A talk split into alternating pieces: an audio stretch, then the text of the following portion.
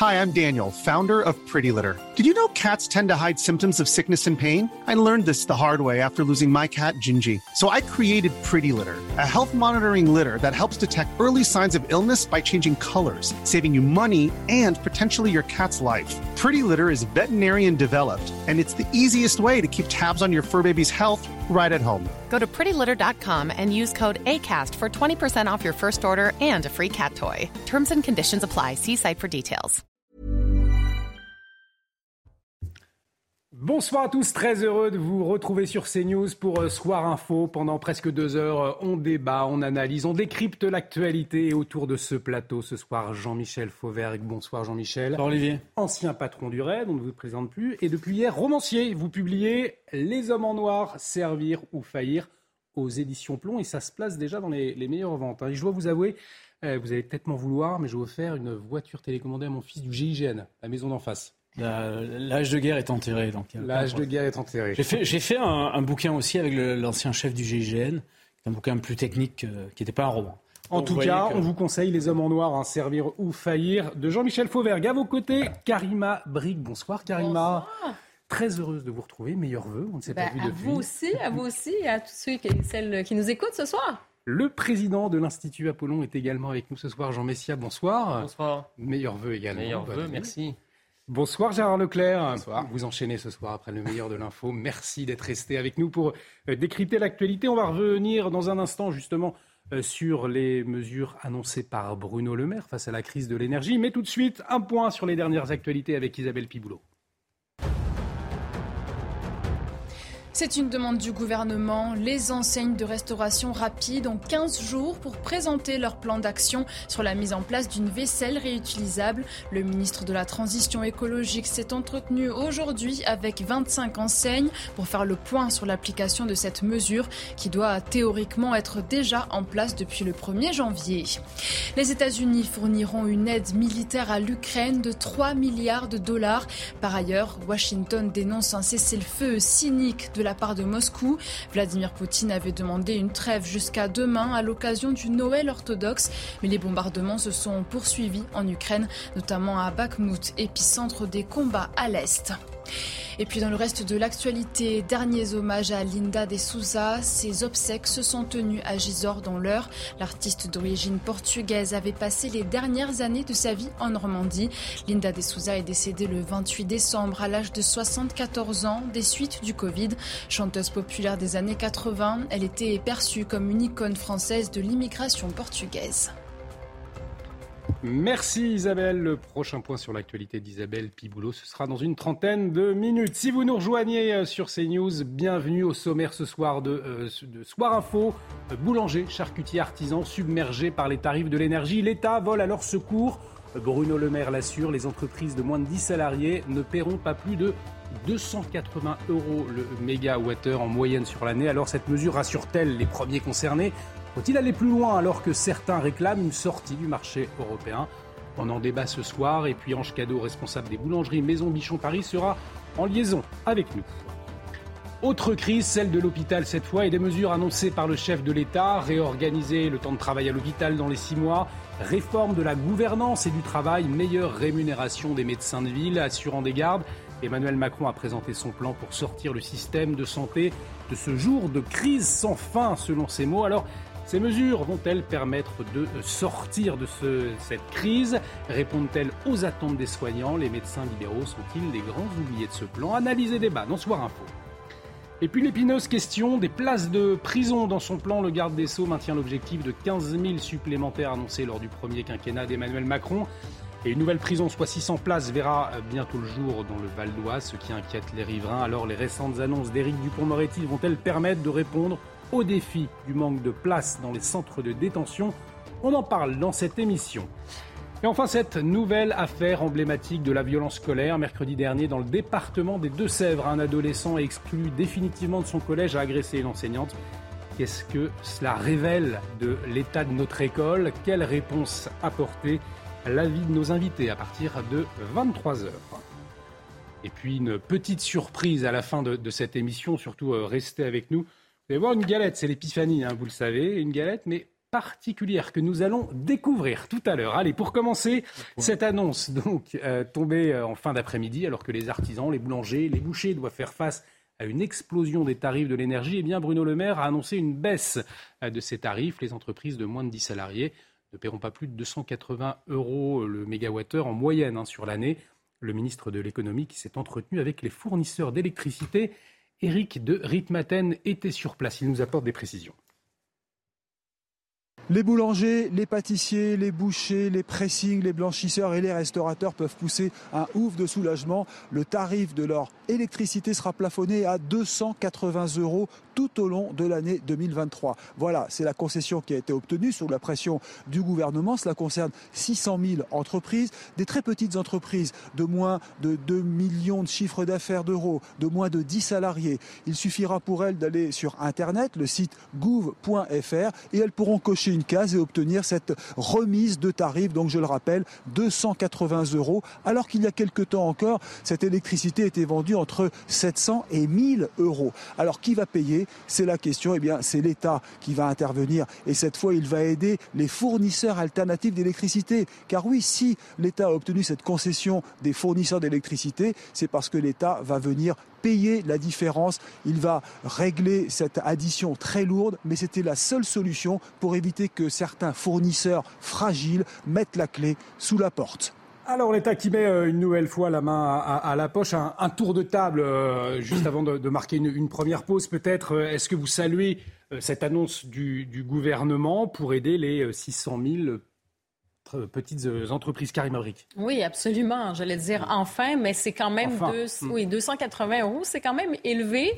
Euh, si on compare à il y a quelques années, en 2019, je pense que c'était autour de 90 et même dans les années précédentes, on était plus autour de 50 euros. Ça vous donne une idée quand même.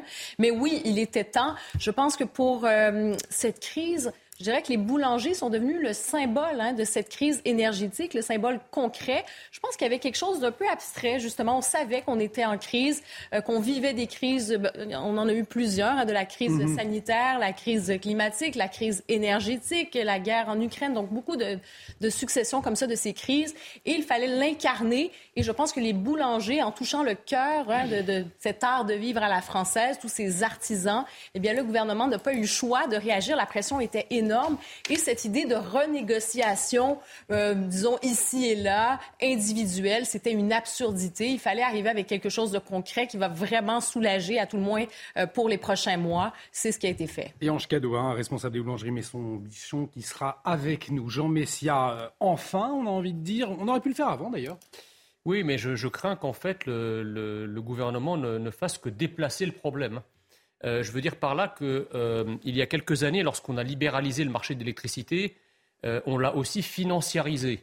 C'est-à-dire qu'on a permis à des intermédiaires d'acheter des quantités d'électricité, un peu comme ça se fait sur les marchés des matières premières, hein, sur le pétrole, mhm. sur l'or, etc.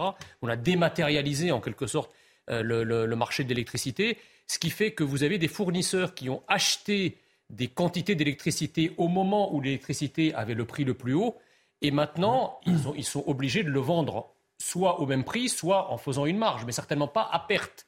Donc le problème, c'est que lorsque le gouvernement dit qu'il va forcer les fournisseurs à revoir leurs contrats, à renégocier leurs contrats ou à avoir les prix à la baisse, il ne fait que décaler le problème des petites et moyennes entreprises vers les fournisseurs d'accès. C'est-à-dire que, euh, et en plus, en touchant quand même au droit des contrats, parce que qu'est-ce qui s'est passé? Il s'est passé que lorsqu'on a libéralisé les marchés, beaucoup d'entreprises se sont précipitées hmm. euh, sur les fournisseurs alternatifs en, pensant qu'ils allaient faire de grosses économies, euh, ce qui était vrai à l'époque. Mais le problème, c'est que ça joue dans les deux sens. Vous ne pouvez pas être gagnant à, tous les coups. Si vous quittez le monopole à l'époque d'EDF pour aller vers les fournisseurs alternatifs pour gagner de l'argent, dans les contrats, il était bien spécifié que si les prix sont variables à la baisse, ils sont aussi variables à la hausse.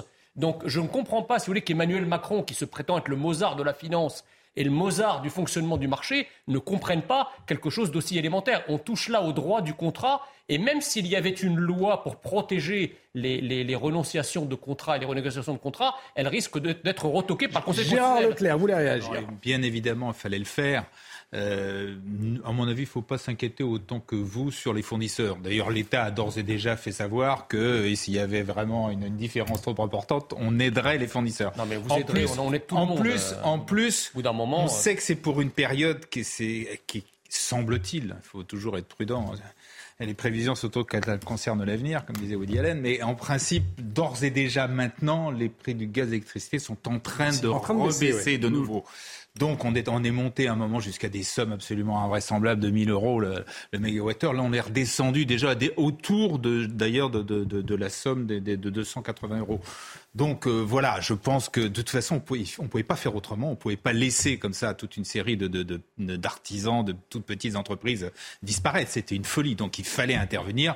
La, la, premier, la première chose, les premiers dispositifs qui avaient été évoqués, c'était beaucoup trop compliqué. C'était à chaque euh, euh boulanger de décrocher son téléphone, d'essayer d'aller mmh. négocier tout seul euh, face à un géant de la distribution d'électricité. C'était pas, pas réaliste. Hein. Et, et donc là, je pense que c'est la bonne, sincèrement, c'est la bonne solution. Jean-Michel Fauvergue, je vous donne la parole dans un instant. On va marquer une très courte pub. Euh, on sera également, euh, je vous le disais, avec une, boulangère qui va nous rejoindre et qui va nous dire si elle est soulagée euh, ou pas après cette annonce de Bruno Le Maire. On revient dans un instant. Restez avec nous sur CNews. Et de retour sur le plateau de Soir Info, toujours avec Jean-Michel Fauvert, Karima Brigue, Jean Messia et Gérard Leclerc. Euh, on continue donc de euh, parler de cette annonce de Bruno Le Maire. Je vous le disais, les artisans, les boulangers, les bouchers doivent faire face à une explosion des tarifs de l'énergie. Le ministre de l'économie a donc annoncé une baisse hein, de, de ces tarifs. Les entreprises de moins de 10 salariés ne paieront pas plus de 280 euros le mégawattheure en moyenne sur l'année. On écoute Bruno Le Maire. Les fournisseurs d'énergie ont euh, accepté de garantir à toutes les très petites entreprises de France qu'elles ne paieront pas plus de 280 euros le mégawattheure en moyenne leur électricité sur l'année 2023. Elles ont donc euh, répondu très clairement à la demande ferme qui avait été formulée par le président de la République euh, hier soir, faire en sorte qu'aucune très petite entreprise, moins de 10 salariés, moins de 2 millions d'euros de chiffre d'affaires n'est à payer plus de 280 euros le mégawattheure en moyenne sur l'année 2023.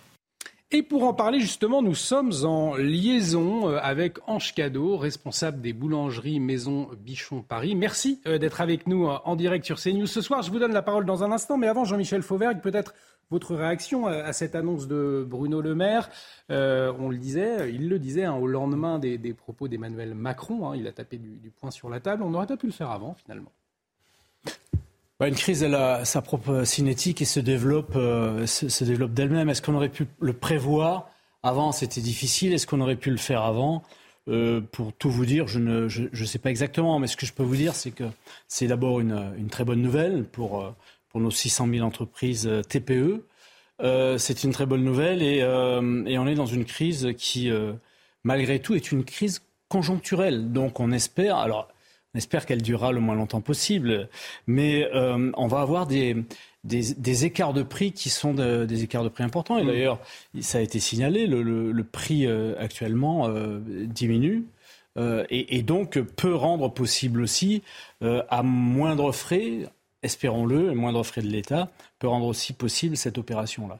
C'est quelque chose qui, euh, qui semble intéressant. Et puis ce qui semble intéressant aussi, c'est de s'inscrire dans l'avenir en termes d'énergie. Euh, s'inscrire dans l'avenir et dans le, dans, le, dans, le grand, dans le temps long, euh, c'est le programme nucléaire qui doit se mettre en place.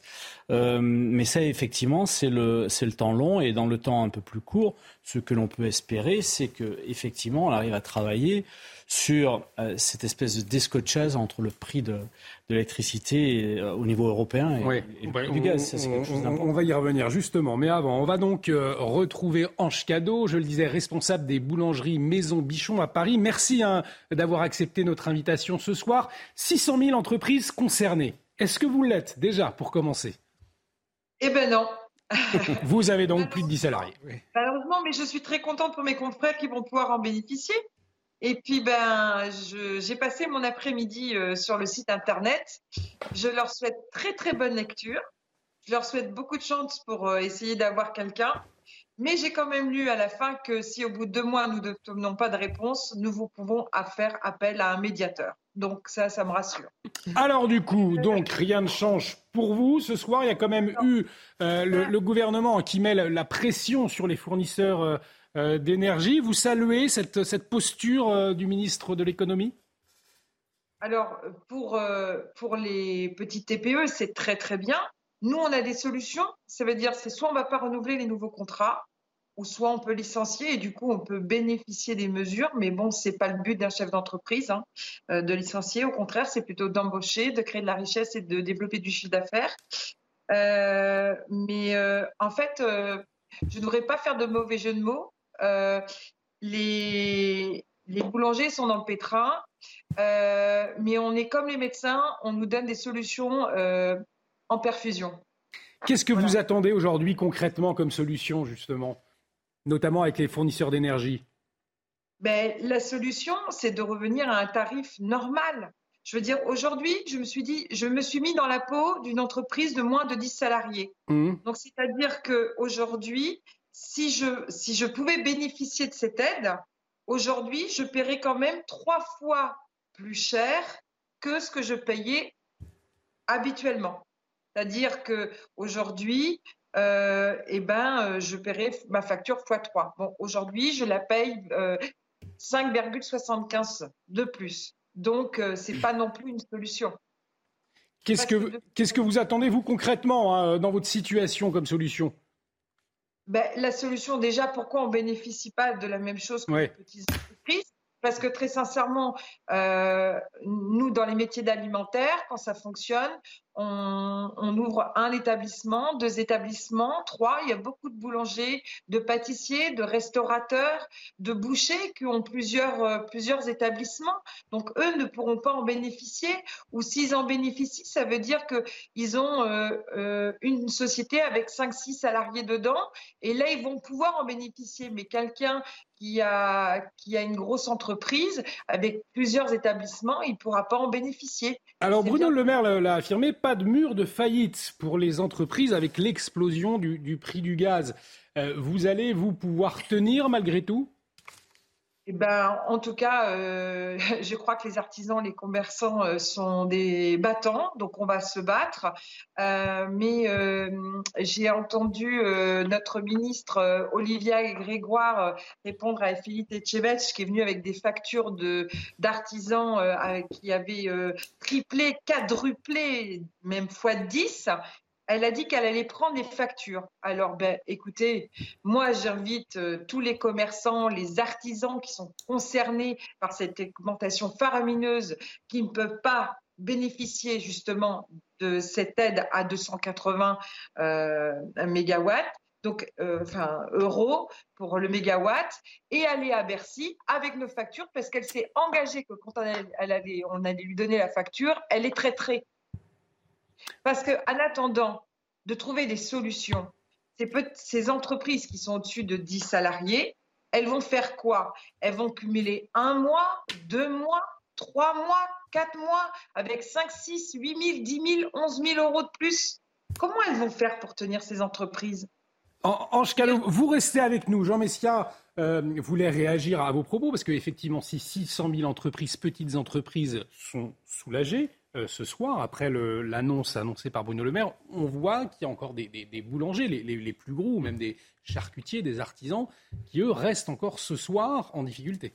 Oui, tout à fait. Alors, bien sûr que le, gouvernement se devait de répondre à cette détresse euh, financière de, ces petites et moyennes entreprises. Maintenant, si vous voulez, je crains que ça soit trop peu, trop tard. Euh, et en plus, il y a des effets de seuil. On vient de le, on vient de le voir. Mmh. C'est-à-dire qu'il y a des entreprises, pour un salarié, bah, elles ne vont pas toucher des aides que euh, d'autres entreprises vont, vont, devoir toucher. Donc ces effets de seuil sont toujours très compliqués euh, à résoudre. Et évidemment, on ne peut pas exciper de ces effets de seuil pour ne rien faire. Mais en tout cas, voilà, ça donne quand même des sentiments sur le terrain qui sont des sentiments d'injustice. La deuxième chose, c'est que comme le, on disait tout à l'heure, c'est effectivement une aide conjoncturelle.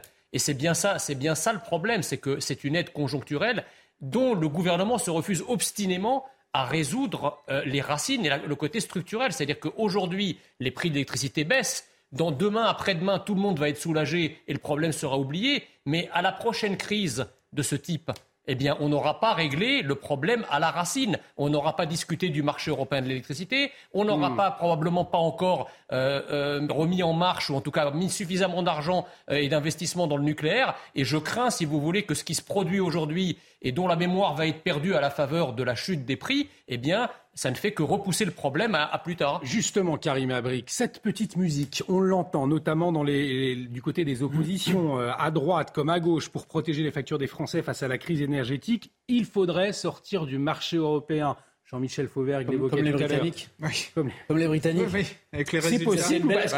C'est une, belle réussite. On a vu le résultat. On a vu le résultat. Néanmoins, est-ce que, comme l'Espagne ou le Portugal, est-ce que... Ce qui est faux. C'est pas, pas les Britanniques, c'est l'Espagne et le Portugal qui sont pourtant membres de l'Union Européenne, excusez-moi. Karim Abrik, est-ce que la, question peut être posée ou alors c'est impossible Pour raconter n'importe quoi. Non, non, c'est faux ce que tu dis. Non, non.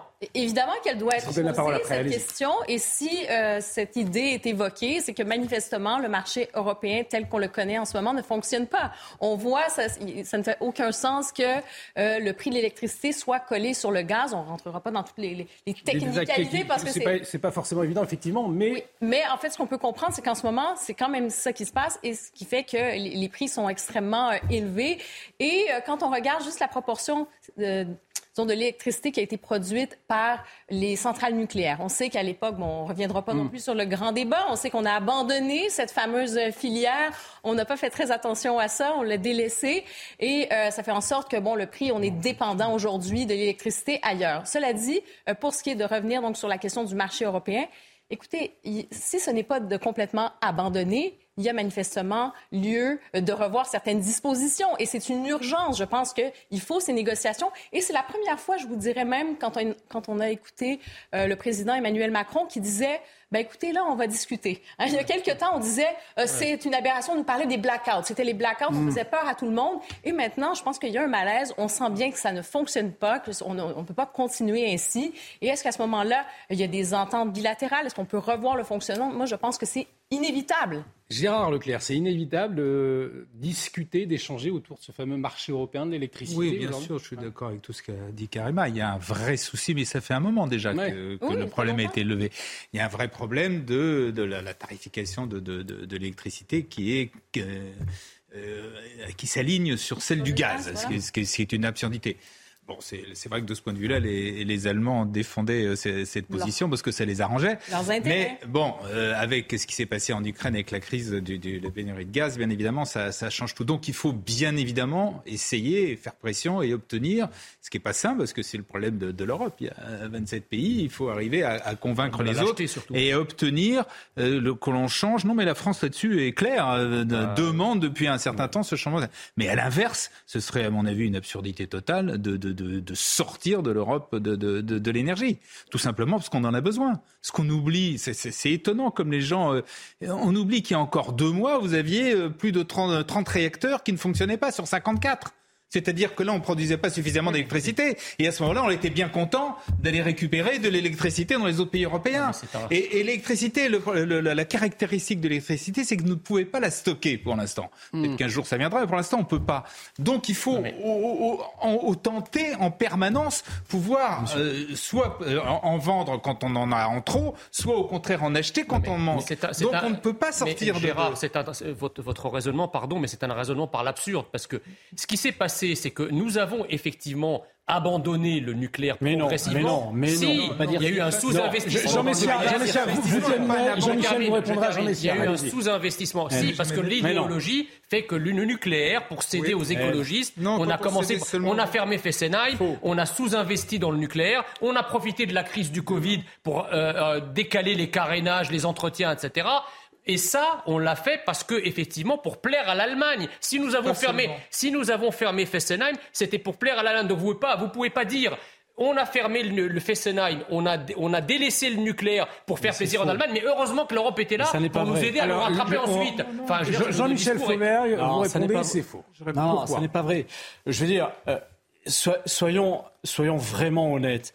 Quel est le pays européen euh, où il y a le plus de centrales nucléaires et qui produisent quasiment 60, qui produisaient, parce qu'effectivement, Il y a des centrales à l'arrêt, il y en a moins que, moins que, moins que, que ce que vous avez dit. Là, mais quel est le pays européen qui produit le plus d'électricité de, de, nucléaire? C'est la France, avec un parc le plus important au niveau européen. Oui. Donc, euh, euh, il y a une seule centrale qui a, il y a une seule centrale qui a été fermée, c'est Fessenheim. Il y a un projet qui a été abandonné très tôt, en 98, c'est Super Phoenix. Ça a commencé comme ça, c'est Super Phoenix qui a été abandonné par Jospin euh, et, et, le, le président de l'époque le laissez-moi laissez terminer. Et le président de l'époque, c'était Jacques Chirac. Donc, le, le, la, la, problématique de, de l'électricité nucléaire, c'est une problématique sur le long terme. C'est vrai qu'à un certain moment, ben, sur le, le, nucléaire, mais rappelons-nous d'une chose. Rappelons-nous d'une chose, c'est que l'opinion publique, l'opinion publique elle-même, après euh, ce qui s'est passé au Japon, était contre le nucléaire. Donc il a fallu à un certain moment. Un point, ah bah, un, point Gérard Leclerc, et puis on, on va retrouver en cadeau. Il, il, nous reste, il nous reste 50 et secondes. Puis, et puis une dernière chose aussi. Il y a un programme nucléaire maintenant qui a été annoncé 6 EPR et des petites centrales nucléaires et, et on se dirige, on va se diriger vers l'avenir là-dessus. Arrêtons de dire qu'on a abandonné le nucléaire. C'est juste un mot. C'est faux. Gérard Leclerc pour clore ce débat. Pour euh, soutenir ce que vient de dire euh, Jean-Michel. Qui a dit en, 1900, en 2011, oui, en juin 2011, sais, qui a dit cette sortie du nucléaire serait positive, elle limiterait les dangers pour ouais. le monde, elle ne peut se faire que progressivement et doit passer par l'investissement massif dans la recherche concernant les nouvelles le... énergies. Vous vous rendez compte Oui, oui, oui, oui, oui, oui. Bon, eh ben, mais je, je, ne lui jette pas la pierre mais parce pas, que toute pas... l'opinion publique, non, mais... tous les pays, tout le monde était sur cette ligne. On sortait de Fukushima et on Allez, Gérard, Gérard Leclerc. Eh ben oui, c'est la réalité. Excusez-moi moi mais Marine Le Pen. Marine, Marine Le Pen, peut-être, mais Marine Le Pen, Marine Le Pen n'est pas au pouvoir. C'est François Hollande qui, pour gagner les 2% des écologistes, a signé l'arrêt de mort progressif du nucléaire en 2012. C'est fini, messieurs. On va remercier. Arrêtez de mentir. S'il vous plaît, c'est inaudible. On va remercier Ange Cadeau, responsable des boulangeries Maison Bichon Paris, qui était avec nous ce soir en direct sur CNews. Vous voyez, le débat suscite beaucoup de d'émotion euh, ce soir euh, autour de l'énergie et il y a de quoi effectivement. Euh, on va parler d'une autre crise dans un instant, celle de l'hôpital cette fois avec les annonces d'Emmanuel Macron aujourd'hui à la une de l'actualité. Restez avec nous sur CNews, à tout de suite. Et de retour sur le plateau de Soir Info. Bienvenue si vous nous rejoignez et vous faites bien ce soir autour de ce plateau Jean-Michel Fauvert, Karim Abrik, Jean Messia Gérard Leclerc. On revient dans un instant sur les annonces d'Emmanuel Macron pour l'hôpital. Euh, mais avant le rappel des titres avec vous, Isabelle Piboulot. Pas plus de 280 euros le mégawattheure en moyenne. C'est le tarif garanti dont bénéficieront les TPE de moins de 10 salariés sur l'année 2023. Le ministre de l'économie s'est entretenu avec les fournisseurs d'énergie pour négocier des contrats jugés excessifs pour les artisans français. Ce tarif sera applicable aux très petites entreprises qui ont renouvelé leur contrat de fourniture d'électricité au second semestre 2022. Pollution au chlordécone aux Antilles. Plusieurs parties civiles font appel du non-lieu prononcé lundi. La justice française a reconnu un scandale sanitaire mais a mis un point final à l'information judiciaire ouverte depuis 2008. 25% de la population de Martinique et 14% en Guadeloupe seraient concernés par une surexposition aux pesticides utilisés jusqu'en 93 dans les bananeraies. Une évolution dans le traitement contre Alzheimer aux États-Unis. Après le lancement raté d'un précédent médicament il y a un an et demi. Les autorités sanitaires américaines en autorisent un nouveau, commercialisé sous le nom de Lekembi. Ce traitement sera valable pour les patients n'ayant pas encore atteint un stade avancé de la maladie.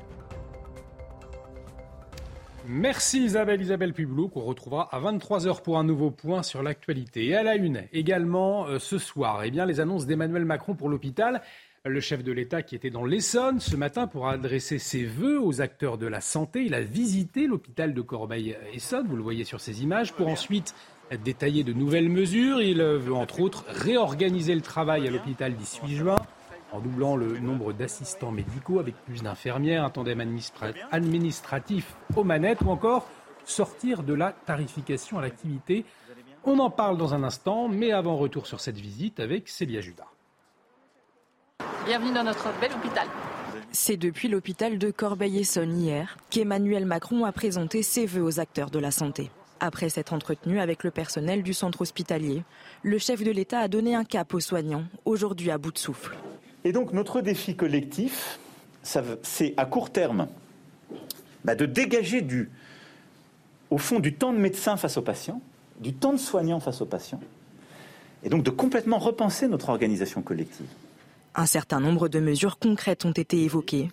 Parmi elles, réorganiser l'hôpital en repensant notamment le système des 35 heures, améliorer les conditions de travail des soignants d'ici au 1er juin, et ce afin de rendre les métiers du secteur de la santé plus attractifs et éviter les démissions à répétition. Il s'agira également d'accélérer le recrutement des assistants médicaux afin d'atteindre les 10 000 professionnels d'ici 2024. Enfin, concernant la rémunération, Emmanuel Macron prévoit de sortir de la tarification à l'acte pour tendre vers une rémunération basée sur les objectifs de santé publique. On est très, très pragmatique, c'est-à-dire que la mise en œuvre de toutes ces mesures, il va falloir suivre ça de très près. Euh, vous savez que la pédiatrie en ce moment c'est particulièrement difficile, on a des équipes qui sont complètement à bout de souffle. Outre le personnel de santé, Emmanuel Macron s'est adressé aux 600 000 Français atteints d'une maladie chronique. Ceux qui connaissent aujourd'hui le calvaire de ne pas trouver de médecin traitant se verront proposer une équipe traitante et ce avant la fin de l'année. Et pour en parler, on a une infirmière avec nous ce soir dans Soir Info. Émilie Cruz est en liaison euh, avec nous depuis Dijon. Bonsoir euh, Émilie Cruz, on va vous entendre euh, dans un instant, mais avant, on va faire un, tour de table. Après cette séquence que je vous propose de, regarder, cette séquence filmée après la prise de parole d'Emmanuel Macron. Observez. Comptez sur mon engagement personnel et de manière régulière, je viendrai à vos côtés pour à la fois continuer de voir ce qui fonctionne et ne fonctionne pas, pour m'assurer surtout de la mise en œuvre de ce qu'on se dit, mais surtout et avant tout pour qu'on bâtisse l'hôpital et le système de santé que notre pays mérite et dont notre nation a profondément envie. Merci à toutes et tous. Et à nouveau, je vous renouvelle mes voeux pour l'année qui s'ouvre. Vive la République et vive la France.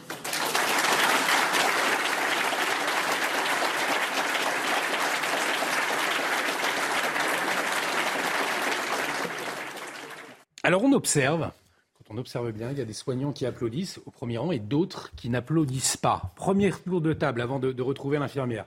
Vous faites partie après avoir entendu ces annonces, de ceux qui applaudissent ou ceux qui n'applaudissent pas La sélection n'a pas été très bien faite, manifestement. Parce que d'habitude, euh, Emmanuel Macron sélectionne ses publics pour que tout le monde applaudisse. Là, c'est, en tout cas, c'était pas le cas. On l'a pas vu sur ces images. Petit tour de table rapide. ils, ont, ils, ont, fait, ils ont fait une erreur de casting euh, avant de, faire entrer les gens. Vous applaudissez ou pas, vous, ce soir, euh, Je pense que c'est toujours pareil. C'est-à-dire qu'il y a des, formules grandiloquentes et des promesses euh, que tout le monde a envie d'entendre, si vous voulez. Mais jusqu'à présent, et dans tous les domaines d'ailleurs, le problème du macronisme, c'est pas les mots, c'est les actes. Voilà.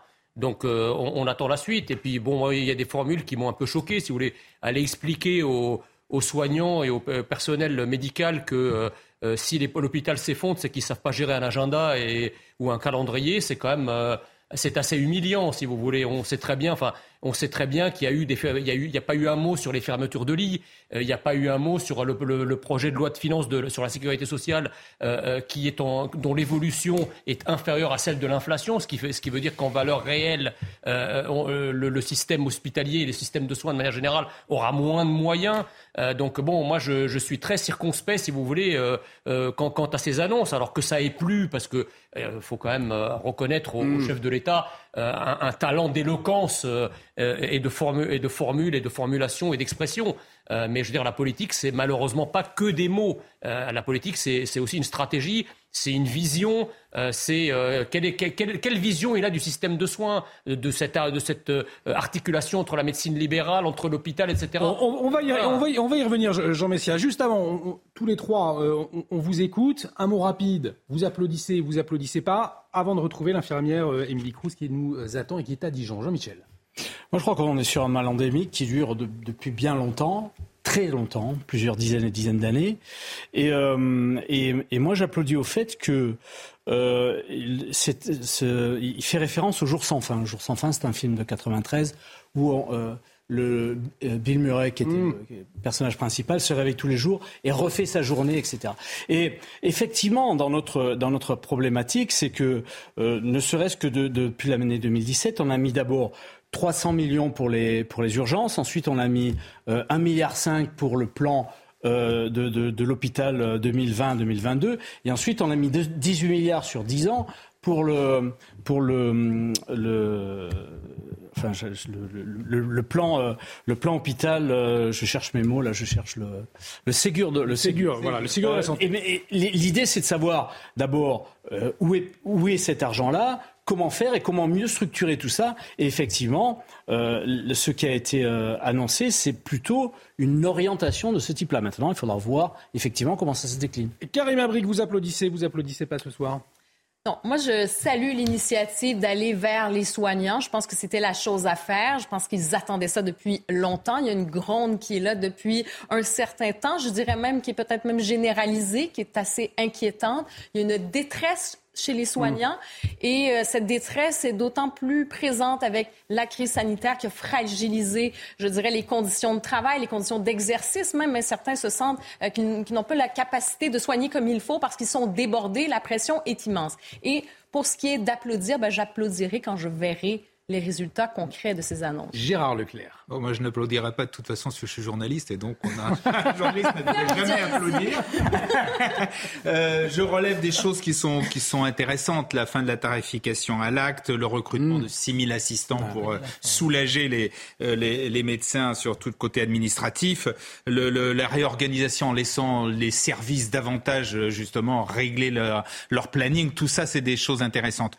Euh, en revanche, ce qui moi me, me quand même m'inquiète un peu, c'est que je pense qu'il y a véritablement c'est l'organisation de fond, la gestion de fond des hôpitaux qu'il faut revoir, qui est beaucoup trop lourde, beaucoup trop bureaucratique. Ouais. Moi, il y a quelqu'un qui me donnait un exemple.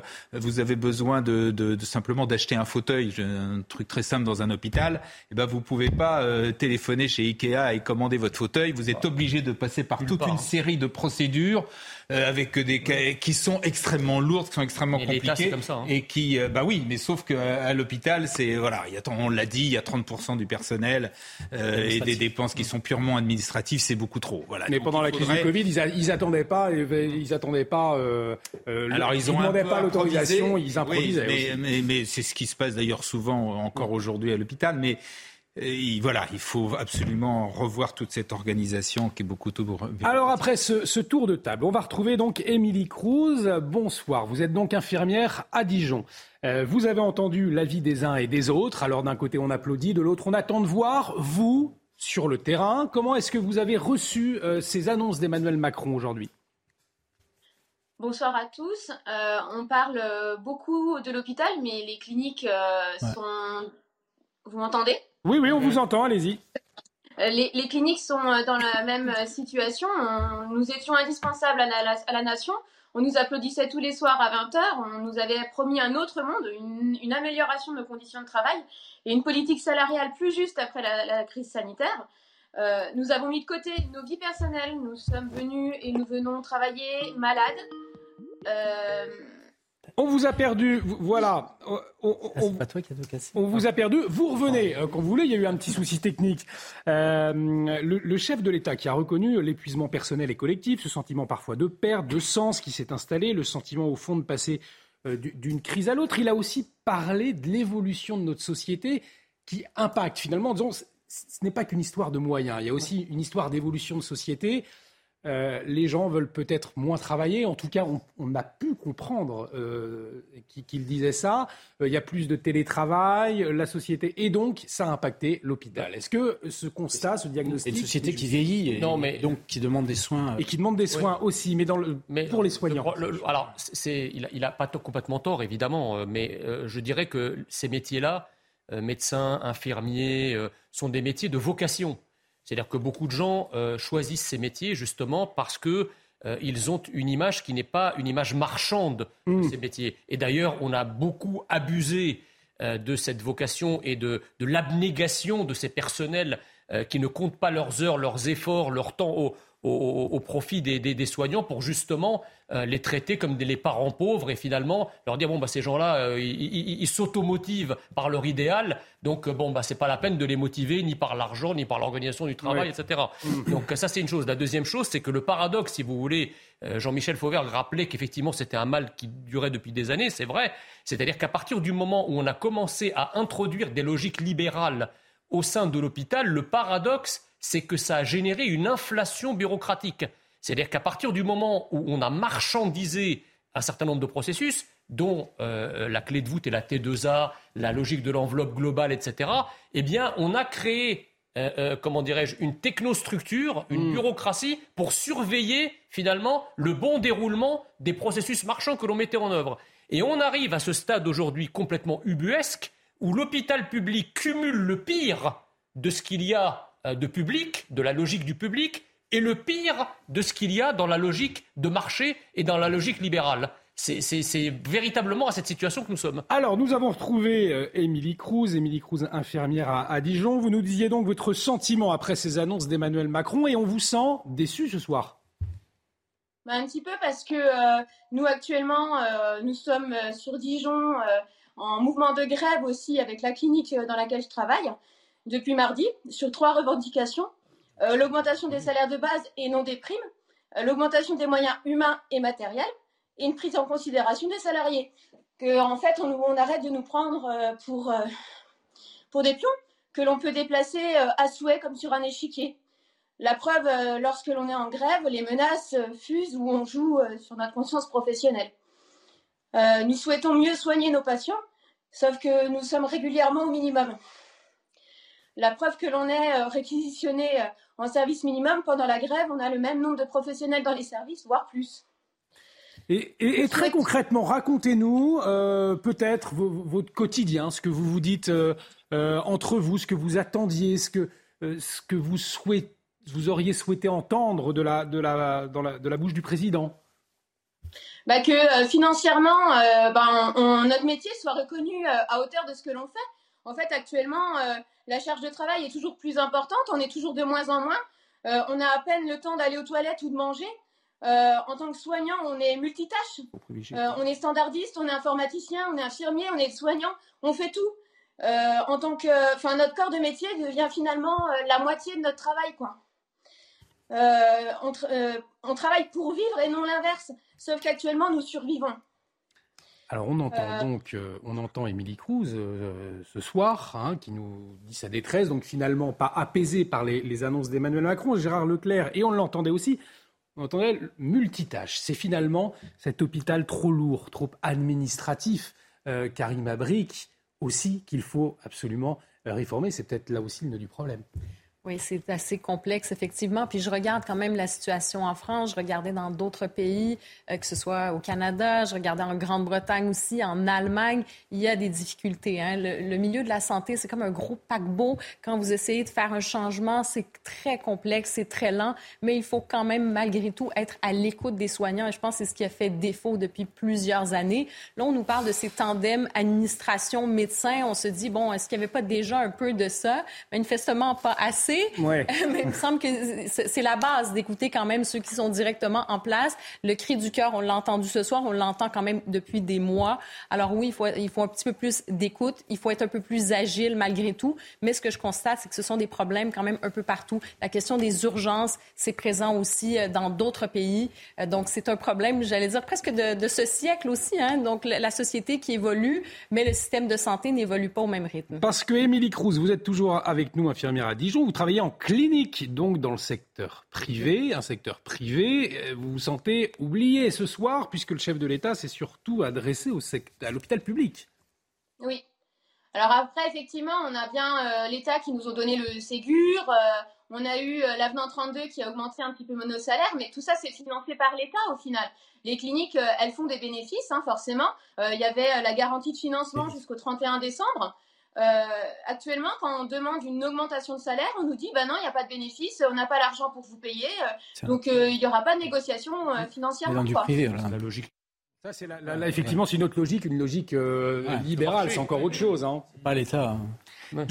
Alors la première dame, en tout cas, Brigitte Macron, elle s'est exprimée hein, sur l'action de son mari en marge d'un déplacement. Aujourd'hui, un déplacement à, à, Valenton, dans un quartier populaire. Donc elle n'était pas là pour parler de l'hôpital. Néanmoins, elle a parlé de l'action de son mari. On l'écoute.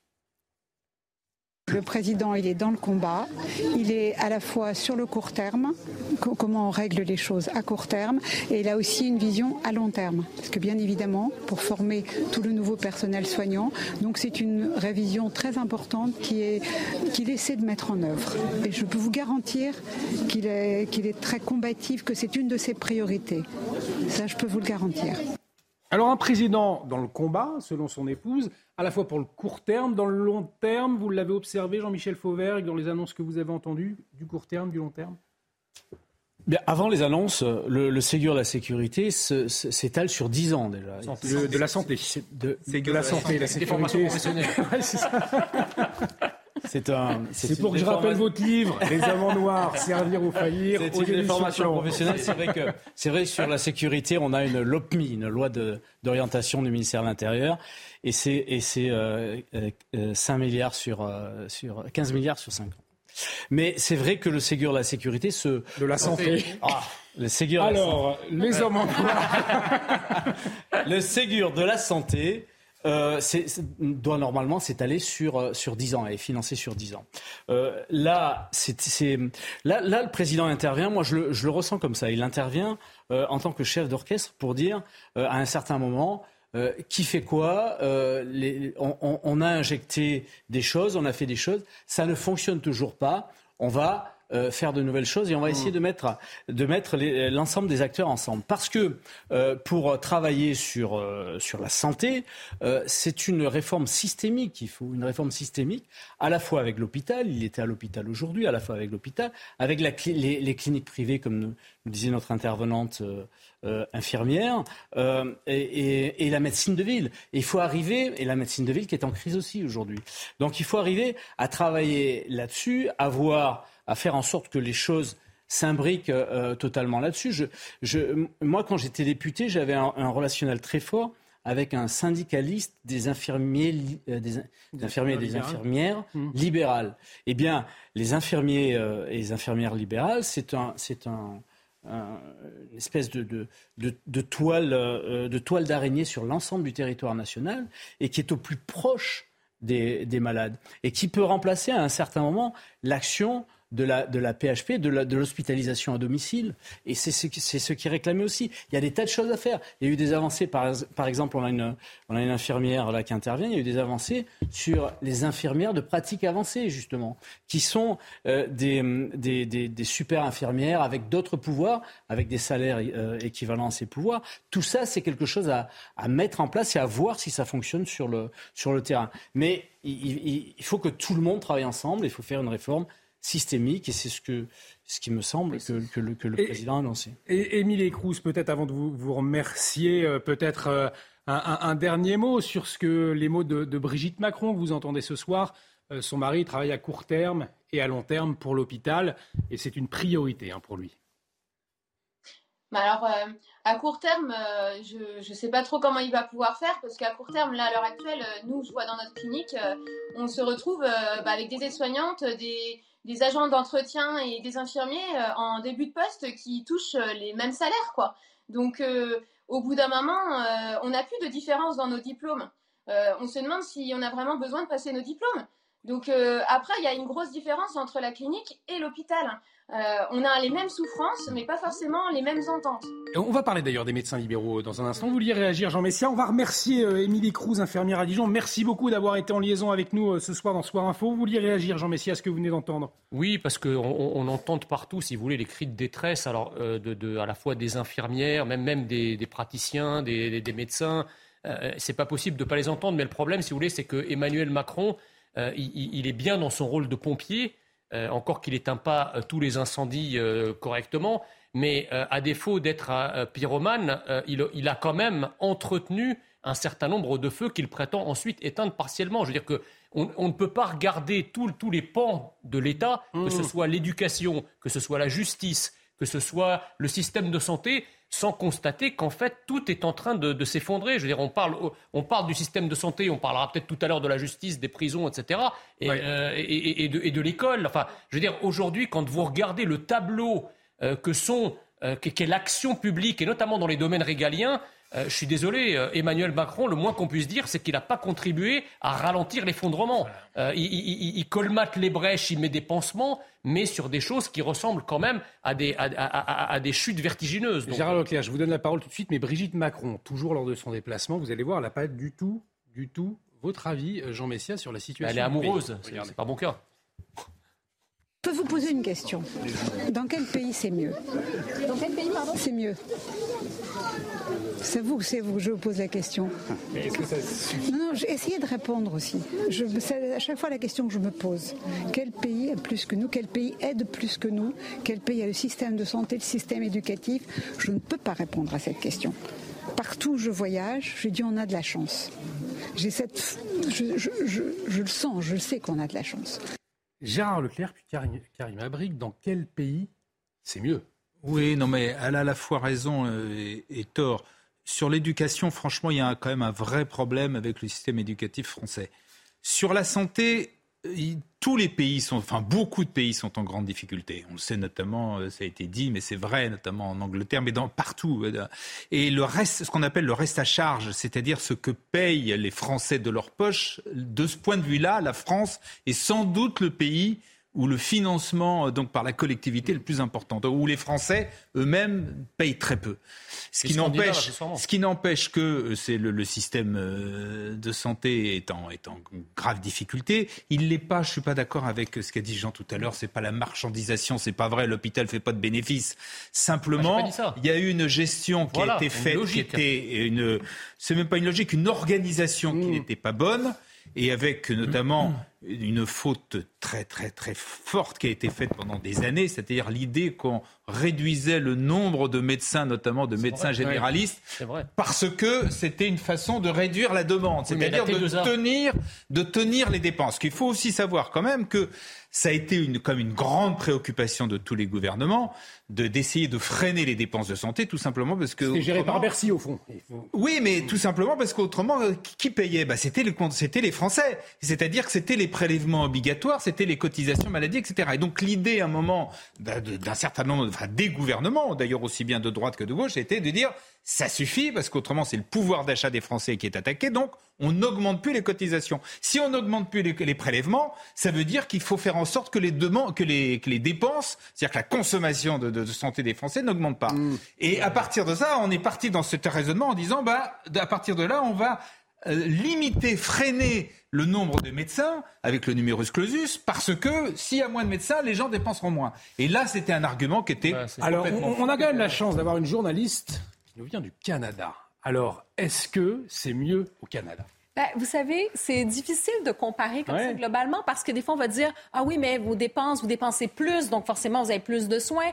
Alors, je pense qu'il faut faire attention à ce genre de comparaison parce qu'il y, a des choses que je trouve merveilleuses en France. Il y a mm. d'autres choses, oui, sur un système d'accès universel, on va dire Ah, le Canada, c'est très bien, mais il y a un système aussi à deux vitesses. Euh, qui se développe là-bas. Donc, ça fait aussi partie du paysage. Il y a aussi de euh, du côté des urgences, euh, c'est surchargé. Donc, on a quand même certains problèmes qu'on connaît ici en France. Cela dit, moi, je reviens donc à ce que disait Brigitte Macron. Elle dit, mais dites-moi dans quel pays c'est mieux. Moi, je poserais peut-être aussi cette autre question en disant, oui, mais en France, est-ce que c'était mieux il y a dix ans ou c'est ah, mieux aujourd'hui? C'est ça, la vraie question. Là est la question. Donc, si on voit qu'il y a une détérioration, il faut se poser la question, que s'est-il passé? Et sur la question, par exemple, des médecins, euh, qu'on dit les médecins généralistes libéraux, c'est un ben, vrai problème. Eux se sont complètement oubliés. On va en parler tout de suite de ces médecins libéraux. Un, mot, Jean Un, mot, non, mais juste sur, la, sur ce que dit Brigitte Macron, elle, avait raison il y a 15 ans. Euh, aujourd'hui, excusez-moi, enfin le niveau scolaire, on est pratiquement dans les derniers de, de l'Europe en termes de niveau scolaire. On ne peut pas dire que l'école, qui effectivement naguère euh, formée soit aujourd'hui la meilleure en France que dans tous les pays européens.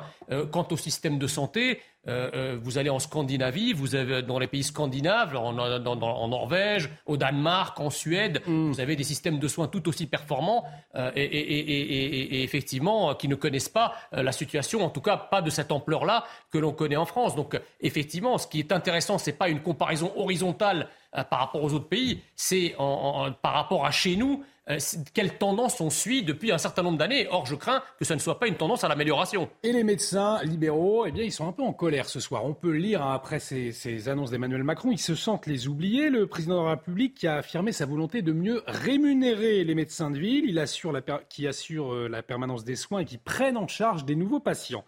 Euh, on va regarder ce sujet de Thibault Marcheteau dans l'Eure-et-Loire, le quotidien d'un médecin généraliste. On va se demander si ce médecin peut avoir de nouveaux patients avec le rythme qu'il a. Regardez. Entrez. Bonjour, installez-vous. De 8h à 20h, les consultations se succèdent dans le cabinet du docteur Raoult. Avec 50 patients en moyenne par jour, les journées sont forcément chargées. C'est des journées sans pause parce que c'est une succession de consultations et en fait on n'a pas le temps du tout de s'arrêter ni pour manger, ni pour faire pipi, ni pour boire un coup. Euh, donc on est obligé d'enchaîner euh, très rapidement en fait. Ce médecin prend en charge 1500 patients, bien au-dessus de la moyenne nationale. Et en plein désert médical, elle ne peut pas se permettre d'en refuser. Alors au fil de la journée, la salle d'attente ne désemplit pas et le retard s'accumule. J'avais rendez-vous à 13h15 et il est 15h15, euh, donc euh, j'ai attendu deux heures. Ajoutez à cela de lourdes tâches administratives inévitables. J'ai souvent l'impression que je fais autant de paperasse que de, que patients. Entre chaque consultation, je me retrouve à faire quand même beaucoup de paperasse. Il y a trois quarts des choses qui ne devraient pas être faites en réalité. Euh, il y a beaucoup de consultations qui sont pas nécessaires. Il y a quelques jours, le docteur Raoult était en grève pour dénoncer une situation qui devient insupportable selon elle. Avec ses collègues, elle demande une revalorisation des consultations, notamment pour embaucher du personnel supplémentaire. Alors on va clore avec cette question sur ce, dossier médical. On, voit la journée type d'un médecin généraliste, des journées euh, ultra denses. Donc quand le chef de l'État euh, appelle à récupérer des, patients euh, en échange d'une meilleure rémunération notamment, on voit quand même que sur le terrain, bah, ça s'avère quand même compliqué. Jean-Michel. Alors c'est vrai que le, fléau pour, ces médecins de ville, c'est le, les tâches administratives qui leur bouffent une partie de la, de la journée et qui pourrait être consacrée à autre chose ou, à se reposer ou à, ou à d'autres euh, ou à d'autres consultations. Ça c'est là.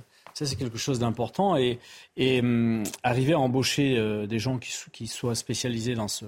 Ou alors arriver hmm. à baisser cette charge-là, tout simplement, parce que euh, il y a sans doute des choses, euh, des choses répétitives et inutiles, comme dans toutes les administrations.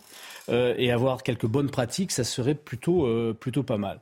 Maintenant, j'ai bien, j'ai bien suivi la, grève des, médecins généralistes en particulier, leur demande de, de, de revalorisation de, de l'acte.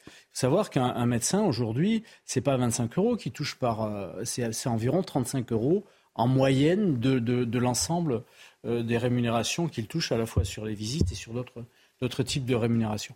Et donc, euh, euh, augmenter, le, augmenter, pourquoi pas, euh, vu le nombre d'années d'études qu'ils ont fait, mais effectivement, augmenter contre une contrepartie. Parce que, en fait, en attendant, la population et une partie de la population eh bien, n'a pas de médecin traitant. Et ça coûterait 7 milliards, je crois, euh, à, l'État. Euh, on aura l'occasion d'en reparler hein, de, cette question de la santé, bien évidemment. On va parler euh, des places de prison, dossier épineux, lui aussi, pour, le gouvernement dans, dans un instant. Mais avant, on va retrouver Isabelle Piboulot pour le rappel des titres. C'est une demande du gouvernement. Les enseignes de restauration rapide ont 15 jours pour présenter leur plan d'action sur la mise en place d'une vaisselle réutilisable. Le ministre de la Transition écologique s'est entretenu aujourd'hui avec 25 enseignes pour faire le point sur l'application de cette mesure qui doit théoriquement être déjà en place depuis le 1er janvier. La RATP signe un accord avec les syndicats FO et UNSA. Le temps de travail des conducteurs de bus et de tramway augmentera de 120 heures par an en moyenne. Les salaires aussi augmenteront. 372 euros bruts de plus par mois. La RATP espère ainsi retrouver un niveau de service de qualité. Depuis septembre, un quart des bus ne roulent pas en raison de difficultés de recrutement, de l'absentéisme et des grèves sporadiques. Et puis dans le reste de l'actualité, en tennis, l'année commence mal pour Carlos Alcaraz. Le numéro 1 mondial déclare forfait pour l'Open d'Australie qui se déroulera du 16 au 29 janvier. L'Espagnol explique sur Twitter s'être blessé à la jambe droite en faisant un faux mouvement à l'entraînement. Merci euh, Isabelle, Isabelle Piboulot. On vous retrouve donc à, 23h30 pour un nouveau point euh, sur l'actualité. Bienvenue si vous nous rejoignez, il est presque 23h. Euh, Soir Info, ça continue, toujours avec Jean-Michel Fauvergue, Karima Bric, avec Jean Messia et Gérard Leclerc. Petite surprise à la fin de cette émission, restez avec nous. Mais avant, on va parler de cette question épineuse, celle des places des prisons dans le retour de, dans le retour dans, de retour dans le débat, pardonnez-moi, le garde des Sceaux Éric Dupont-Moretti a dévoilé jeudi un plan d'action comportant une soixantaine de mesures pour réduire la lenteur, la complexité de la justice française. Les nouveaux moyens permettront, alors je le cite, de revaloriser les, agents du ministère et de euh, finaliser le plan de 150 000 places de prison. Il a renouvelé la promesse du premier quinquennat Emmanuel Macron de construire 15 000 places de prison. Euh, d'ailleurs, l'État, je vais, terminer, hein, je suis un peu long hein, dans mon lancement. Hein. Euh, L'État qui est resté droit dans ses bottes pour la construction de la nouvelle prison du Val d'Oise à Berne-sur-Oise. On va regarder euh, ce sujet qui va être moins soporifique que moi, parce que j'étais un peu long là, je le reconnais, euh, de, de Jeanne Cancard et Jean-Laurent Constantini, et puis on en parle ensuite. Sur ce terrain d'une petite commune du Val d'Oise, une partie du centre de formation pour adultes va bientôt laisser place à une prison. Un projet bien avancé qui divise les habitants. Je suis moi personnellement complètement contre. Ça fait partie des raisons pour lesquelles je veux partir. Sans compter la dévalorisation des biens qui vont perdre entre 25 et 30% de leur valeur. Moi, il n'y a rien qui m'oppose à ça. Hein. La justice ne sert à rien si on ne peut pas appliquer après les peines qui sont données par ces jugements. Le centre de détention, dont la livraison est prévue en 2027, devrait accueillir 600 détenus et créer plus de 500 emplois. Pas de quoi convaincre le maire de cette commune voisine, où se trouvent les habitations les plus proches de la future prison. Nous, on est impacté fortement, on est peut-être plus impacté que la commune de Berne, euh, au niveau euh, visuel. Ce qu'on voudrait éviter, c'est qu'il y ait des va-et-vient de, gens qui, balancent des choses par-dessus les grillages. Parmi les maisons aux alentours, celle de Serge, qui craint de voir son environnement changer. Pour nous, c'est une nuisance parce que euh, ça va être éclairé de jour, de nuit, il y aura du bruit, des allées-venues. Une réunion publique aura lieu lundi prochain en présence de l'administration pénitentiaire pour tenter d'apporter des réponses aux questions des habitants. Le gouvernement qui promet bien 15 000 places de prison, pas 150 000 comme j'ai pu le dire, vous aurez corrigé euh, par, vous-même. On a vu ce sujet. Alors c'est vrai que tout le monde souhaite des prisons aujourd'hui, mais jamais à côté de chez soi. Donc un problème véritablement un, problème. Comment est-ce que l'État, justement, quel est le défi de l'État? Comment il peut se s'emparer de cette question comment, en, imposant finalement C'est ça que ça L'État, l'État, enfin, je suis désolé, mais euh, c'est toujours à géométrie variable l'État, parce que l'État sait imposer des choses très impopulaires.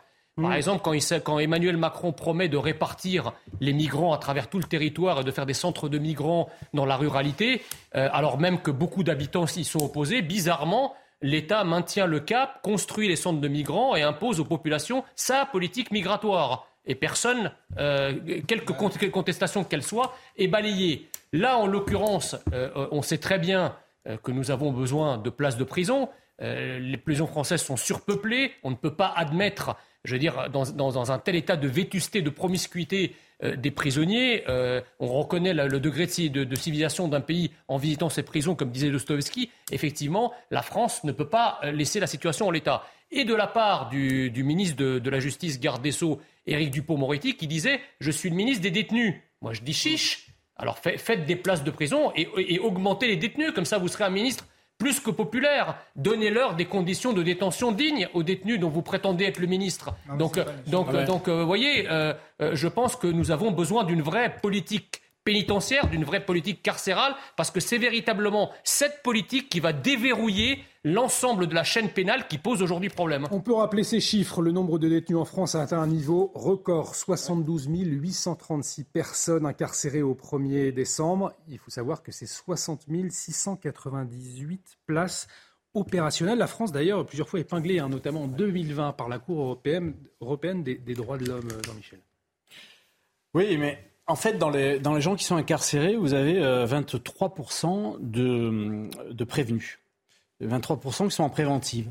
Euh, c'est un, un, chiffre important. Vous avez aussi, dans ces personnes qui sont incarcérées, parce que euh, on, a, on a aussi un trou dans la raquette de ce point de vue-là, vous avez aussi des gens qui ont des problèmes psychologiques. On ne sait pas quoi en faire. On n'a pas de milieu fermé pour les gens qui ont des problèmes psychologiques, donc on les met en prison. ceci étant, il manque des places de prison. Mmh. Si, si, on doit faire le point, c'est quoi C'est un manque de volonté politique Non, c'est pas du. Non, euh, écoutez, je vais vous faire un point rapide.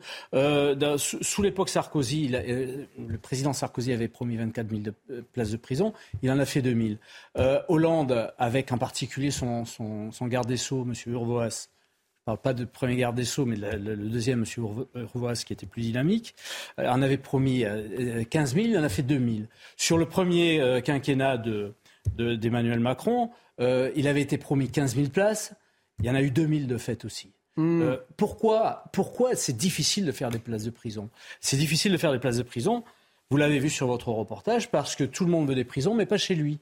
Et donc il y, a, y, a, y, a, des recours, il y a des recours qui sont faits perpétuellement hmm. et qui fait qu'une une, une prison va se faire sur une dizaine, une quinzaine d'années, alors qu'elle pourrait se faire assez rapidement. Karim Abrik, pas seulement, c'est pas seulement lié au fait que euh, les gens ne veulent pas de prison dans leur commune. C'est un vrai enjeu, je vais y revenir, mais il y a aussi un aspect idéologique. Je pense qu'on peut pas passer à côté. Euh, souvent, c'est pas simplement pragmatique. Sinon, on dirait, ben là, il y a 72 000 détenus, 60 euh, 000 places, donc il y a un manque à gagner de place, si on veut. Il faut construire. Ça serait si simple que ça. Non. Il y a, il y a un aspect idéologique et je pense qu'à gauche aussi, il y a toute cette idée d'humaniser euh, bon, la prison ou d'humaniser la justice. De même, et de pas en faire tout court, exactement, de dire, bon, on va revisiter la chose. Est-ce qu'on peut pas complètement revoir ce, ce, phénomène?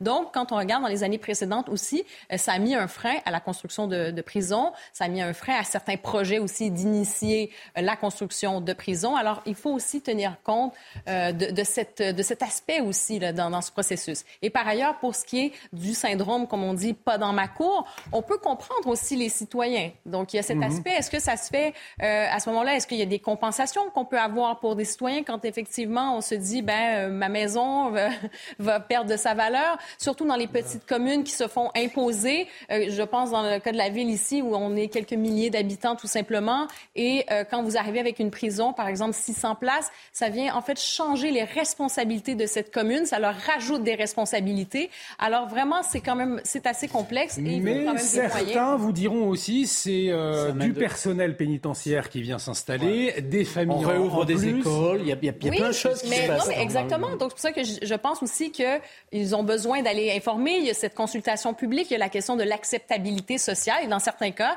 euh, oui, c'est accepté aussi, tout à fait. Et puis les nuisances dont ils parlent, en fait, elles, sont inexistantes parce que les prisons qu'on va construire, c'est pas Fresnes. Hein. C'est des, hmm. des, prisons très modernes, très bien isolées, où les détenus ne, peuvent, ne pourront pas communiquer par les fenêtres, etc. Donc il ne faut pas avoir en, en, tête des schémas, si vous voulez, qui sont euh, euh, totalement éculés aujourd'hui. Et, la deuxième chose que je voulais dire, c'est que euh, effectivement, par idéologie, on a finalement écarté en tout cas, la possibilité d'enfermement systématique, parce que l'idée, c'était de réinsérer, l'idée, c'était d'accompagner. Alors, ça doit rester, mais euh, la prison, elle est aussi faite pour sanctionner. Donc à un moment, il faut quand même que la prison puisse être là pour que ceux qui soient condamnés à faire de la prison aillent en prison et ne, ne, se baladent pas à l'extérieur. On paye un manque de volonté aujourd'hui, euh, Gérard Leclerc, par rapport au, manque de prison, manque de volonté des Oui, bah, les prisons, ça coûte cher. Deuxièmement, c'est ça coûte cher. Euh, deuxièmement, c'est compliqué à construire, on l'a vu. Euh, c'est d'ailleurs un phénomène qu'on retrouve avec euh, aussi bien les éoliennes que les, les, autoroutes, etc. Euh, quand on a construit des centrales nucléaires, les gens qui étaient autour n'étaient pas très contents non plus. Simplement, on les a imposées. Et donc, il y a un moment, effectivement, il faut faire ça alors, la concertation, mais elles sont imposées. Oui, c'est Voilà. Alors, simplement, comme une, une ou deux remarques. il y a 73 000 détenus aujourd'hui en France. Donc, tout le discours qu'on entend sans arrêt sur la justice, être laxiste, etc., se calmer un petit peu. il y a, beaucoup, il n'y a jamais eu autant de détenus en France. Qu'il n'y a jamais eu autant de sauvagerie. Et, je dis pas le contraire. il n'y a jamais eu Deuxièmement, on est un pays, il faut, là aussi, il faut quand même euh, regarder ce qui se passe. Je ne dis pas qu'il ne faut pas construire la prison, parce que bien évidemment, parce qu'il n'y a que 60 000 places pour 73 000 détenus, donc il y a, par, voilà, les chiffres sont là, il, faut, il manque au moins 10 000, 10 000 ou 15 000 places. Donc il faut le faire. Simplement, il ne faut pas croire que l'enfermement est la, la, la réponse, euh, la seule réponse et qui ne pose pas de problème. Mm. Vous avez des pays comme les Pays-Bas ou l'Allemagne qui sont pas des, des, des, pays qui sont voisins, qui sont comparables à, nous, où pour l'instant ils sont plutôt dans la tendance à ce qui est moins ferme à la première colonie. Est-ce que aussi les, les, les magistrats mais donc voilà, ils, enferment, ils enferment, ils enferment à, chaque fois qu'il y a un acte, ils enferment directement. Je voudrais juste, je voudrais juste donner une petite précision. sur, Gérard Leclerc dit que il y a eu plus de condamnations. En fait, en réalité, il y a eu plus de. Euh, euh, c'est un, un effet euh, dynamique qui a eu lieu suite à la, la, loi qui a été votée, la loi sur la, justice de 2018 qui a été votée, parce que dans cette loi-là que j'ai votée, on, on, les, les, les peines de prison ferme de un an sont suivies de mandat de dépôt et sont directement applicables. Donc il y a eu plus de, de personnes qui sont allées par ce système-là en prison. je mais ne pas, je constate simplement, c'est pas une critique. Hein. ceci, étant, ceci, étant, on est dans, dans un système, on, on, euh, le garde des Sceaux annonce 15 000 euh, places euh, de, de, prison qui vont sortir de terre. En réalité, est-ce que c'est -ce les 15 000 600 le, la prison dans le C'est les 15, les, les 15 000 du, du, quinquennat précédent. Il y en a 7 000 qui, qui sont en train de sortir de terre là. Il y en a 8 000 jusqu'à la fin du quinquennat qui doivent sortir de terre. C'est mmh. des, des places qui vont en tout cas, il y en a 7000 d'assurés.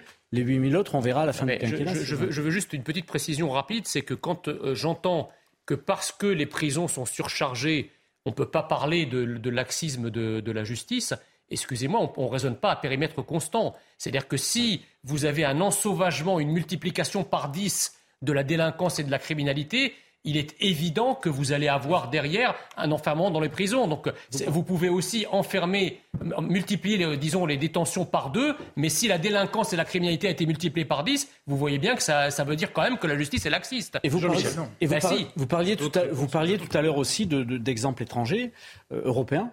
Euh, il y a aussi un exemple européen euh, dans, aux Pays-Bas qui fait que euh, les, les, les, courtes peines sont expérimentées, les très courtes peines sont expérimentées.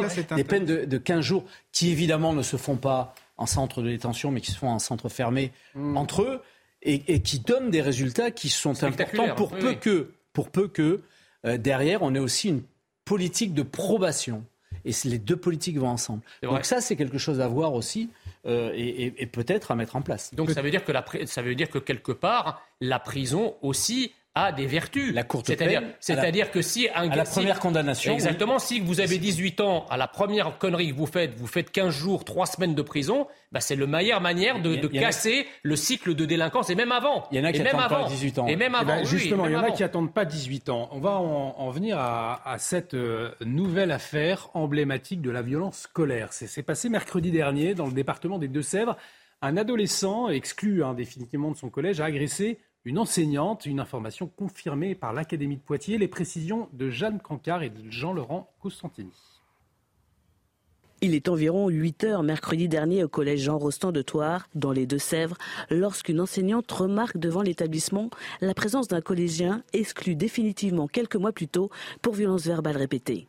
Lui demandant le motif de sa présence, l'adolescent de 14 ans la frappe et, durant l'altercation, exhibe un couteau domestique doté d'une lame d'environ 10 cm. L'autorité des professeurs se dégrade progressivement et le fait qu'un élève ose finalement franchir cette barrière symbolique et cette barrière euh, verbale et physique en agressant directement un professeur, non, ça ne m'étonne pas. D'autres enseignants s'interposent. La police est contactée. Lors de sa garde à vue, le jeune homme explique être venu pour en découdre avec deux autres collégiens qui l'auraient insulté sur les réseaux sociaux. Mais il est ensuite relâché. Ce mineur de 14 ans aurait dû être déféré devant un juge d'instruction ou un juge des enfants, de façon à être euh, éventuellement euh, mis en examen, euh, placé dans un centre éducatif fermé le temps de son jugement. Déjà connu des services de police, le collégien est convoqué le 25 avril prochain par la police judiciaire ce phénomène des violences scolaires. On va en, parler avec euh, notre euh, invité Albéric de Serran, directeur d'établissement scolaire, justement, nous a rejoint. Bonsoir, merci euh, d'être avec nous dans Soir Info ce soir. Vous êtes auteur de L'école asphyxiée, publié en 2002, c'est aux éditions MAM. vous avez été également directeur de plusieurs écoles, notamment avec des élèves qu'on appelle difficiles, en tout cas qui, ont plus de difficultés que les autres euh, peut-être à, s'intégrer. Euh, votre expertise, elle est donc intéressante ce soir. Euh, pour commencer, comment est-ce que vous comprenez qu'aujourd'hui un élève de 14 ans puisse agresser une enseignante? Comment est-ce qu'on en est arrivé là, selon vous? On a des faits divers qui sont qui ont été dramatiques dans les années 70 et 80. Mais Olivier, très honnêtement, ces faits divers aujourd'hui deviennent quotidiens. Et euh, c'est quelque chose de, très troublant parce que euh, on se rend compte que d'abord en raison euh, des réseaux sociaux, de la communication, des médias, tout cela est bien mis en, valeur. Je pense que le gros problème, tout d'abord, et c'est ce qui reflète de tous les faits divers que nous avons, plus ou moins dramatiques, et qui touchent le corps professoral, le corps de, scolaire, les élèves, les parents, les professeurs, qui sont tous en tension et en souffrance, eh bien, tout cela vient euh, du fait euh, d'abord que euh, tout ce qui se faisait plus ou moins à l'intérieur des établissements, maintenant est vu à l'extérieur des établissements en raison des, des, réseaux sociaux, etc. Et ça prend des ampleurs phénoménales. Euh, par ailleurs, il faut aussi tenir compte d'une chose, et moi je rejoins notre professeur d'histoire sur CNews, qui euh, spécifie que l'autorité des professeurs est de plus en plus euh, mal perçue et surtout très, très contestée, même par les parents eux-mêmes. Voilà, comment vous l'expliquez justement, cette perte d'autorité des, des professeurs? Je pense que euh, nous sommes, euh, c'est l'histoire du balancier euh, sociétal, c'est que nous sommes passés en espace de 40 ans d'un extrême à l'autre, où nous avions des caricatures de professeurs qui faisaient et qui posaient des actes éducatifs et pédagogiques qui n'avaient pas sa place déjà dans le contexte de l'époque et qui heureusement n'ont plus leur place dans notre contexte. Mais du coup, le professeur n'ose plus être le maître. Vous savez, je vais vous raconter une histoire toute simple dans un établissement quand même difficile. Hein. Euh, j'avais euh, devant, devant moi des élèves et à un moment donné, je leur ai dit, je suis votre maître. Et il y a un élève avec un bon tempérament, qui a une carrure double que la mienne, et qui me dit, il en est hors de question. Et moi, j'ai dit, si, je suis votre maître. Non, il en est hors de question, il se lève. Et là, à ce moment-là, je me suis dit, stop, il faut que je me calme et que j'essaye de comprendre mon élève au lieu de commencer à rentrer dans une idéologie pédagogique, je ne sais quoi. Et là, j'ai demandé donc euh, à, à mon élève, qu'est-ce que vous comprenez de maître? Et là, il m'a dit, je suis pas un chien. Vous n'avez pas à me domestiquer et à me dresser comme un chien. Vous n'êtes pas un maître. Et moi, je lui dit, ben voilà, moi, pour moi, le maître, c'est celui euh, de l'Antiquité et euh, qui est toujours actuel, c'est-à-dire cet homme ou cette femme euh, qui va euh, vous donner, transmettre un savoir qui est à votre service. Et sa plus grande joie, son plus grand honneur ne sera pas que vous lui rapportiez des bonnes notes, mais que vous deveniez un disciple qui dépasse le maître et qui, du coup, le maître apprend quelque chose parce qu'il a déclenché en vous un désir de s'éveiller et de devenir un homme ou une femme debout. Euh, vous savez, Olivier, malheureusement, je crois que nos professeurs sont en détresse parce qu'ils ne sont plus formés pour être des professeurs. Et que ça ne suffit pas d'avoir que seulement son savoir. Il faut comprendre que dans la société dans laquelle nous nous trouvons, nous sommes professeurs, éducateurs, et nous sommes aussi initiateurs à la vie civique. Et tout cela, ça s'apprend et ça demande de la compétence. Ça ne demande pas que seulement de la générosité de vouloir transmettre un savoir ça veut dire aussi un métier, un métier qui se perd comme dans le monde de la santé. On ne sait plus que l'on parle de vocation d'abord. Vous restez avec nous, euh, Albéric de Serran. On entend finalement que ça. Est-ce qu'aujourd'hui, les professeurs ne sont pas suffisamment euh, armés ou formés pour faire face à. Ou alors le problème est autre et il vient de l'extérieur. C'est un problème autre qui s'invite à l'école ou alors. Je pense, comme Oui, le, problème, c'est que autrefois, les, les, les enseignants euh, devaient enseigner Hmm. Aujourd'hui, comme ça a été dit, ils doivent éduquer. On demande de plus en plus aux enseignants dans une société qui est de plus en plus difficile, où les élèves arrivent avec euh, dans un, en vivant dans un climat de violence, que ce soit tout ce qu'ils peuvent voir à la télé, sur les, dans les vidéos, sur les réseaux sociaux. c'est pas dans leur famille. Les réseaux dans leur oui, dans mm. leur famille, je suis pas sûr que ce soit nouveau, mais il y a, y a en tout cas, ils, ils, vivent dans une société violente et avec une vraie question, une vraie remise en cause un peu partout de l'autorité. Ce qui a été dit là aussi, qui est tout à fait vrai. Il y a, il y a 30 ou 40, je suis pas du tout du, de ceux qui euh, qui enjolive euh, mm. le passé pour dire que c'était toujours forcément mieux avant. Mais, mais il y a quand même, par exemple, sur le rapport entre les, les parents et les enseignants. Euh, il y a 40 ans, un, parent ne venait jamais contredire un enseignant. Même si l'enseignant, parfois, un enseignant peut être injuste, etc., mais vous ne voyez jamais un parent venir euh, demander des comptes, voire parfois s'en prendre à un enseignant. C'est quelque chose qui n'existait pas. Donc, il y avait une espèce d'autorité de l'enseignant qui n'était pas remise en cause par le. Et si l'élève, si l'élève se plaignait auprès de ses parents, ses parents lui disaient c'est le, le, professeur qui a raison. De toute façon, c'était ça. Aujourd'hui, c'est l'inverse. Il y a de plus en plus de parents. Dans, dans, cette affaire qui nous occupe, cet élève de, de 14 ans, euh, les parents doivent rendre des comptes. Aujourd'hui, ils sont bah. responsables de cet bah, enfant. Bah, le, si vous voulez, oui, mais même la justice, je veux dire, enfin, dans, dans, quel pays finalement un, gamin de 14 ans qui brandit une lame de, 4, de 10 cm devant un professeur, dont personne ne peut d'ailleurs présager à cet instant s'il ne va pas en faire usage, imaginez qu'il y aurait eu un drame et que ce, cet élève aurait poignardé euh, sa prof. C'est arrivé, ça peut recommencer. Mais à quel moment tombe la sanction en fait? À quel moment il y a un, un, un cran qui arrête ce cycle. Parce que si euh, cet élève va euh, au commissariat et qu'ensuite il est libéré, qu'il est convoqué, je crois, au mois d'avril par la justice. Mais moi, je me souviens que pour une gifle euh, accordée au chef de l'État, le type avait été arrêté et il avait été condamné dans la foulée à 4 mois ferme, 18 mois de prison, donc 4 mois ferme. Liberté, égalité, fraternité, on est tous égaux devant la loi. Pourquoi quelqu'un qui brandit un couteau de 10 cm devant une prof ne va pas en prison préventive et n'est pas convoqué euh, immédiatement, n'est pas déféré à un juge euh, immédiatement, pourquoi il est, déféré qu'au mois d'avril, pourquoi il est laissé libre, alors même que dans un autre cas de figure, il est embastillé et condamné à quatre mois ferme. Enfin, excusez-moi, euh, on parle quand même d'une arme blanche, là. On va demander justement à, Albéric de, de Serran, je vous le rappelle, directeur d'établissement scolaire qui est également avec nous. Effectivement, on ne comprend pas pourquoi cet élève de, 14 ans n'a pas reçu de, sanctions. Alors, par son établissement, oui, par la justice, non. Pourtant, cette sanction, elle est nécessaire et elle est attendue. Ce qui est très triste, c'est que actuellement, il est très difficile, même sur le plan éducatif et pédagogique dans un établissement, de faire en sorte que l'enfant n'apprenne pas à faire des bêtises sans qu'il ait des conséquences. Et vous savez qu'aujourd'hui, euh, la pédagogie est plus à la mode de laisser faire et d'essayer d'excuser. Je pense que le non, la frustration est quelque chose d'absolument fondamental dans l'éducation et qu'à un moment donné, un conseil de discipline doit être suivi d'une sécurité réelle, c'est-à-dire euh, de vérifier que les parents adhèrent à la décision qui a été prise et qu'ils soient d'ailleurs pris euh, moi, je suis directeur d'un établissement euh, qui est une, innovation pédagogique plutôt pour la réconciliation dans la vie scolaire. Et nous allons au culot, c'est-à-dire que nous, notre conseil de discipline, il se prépare avec les parents.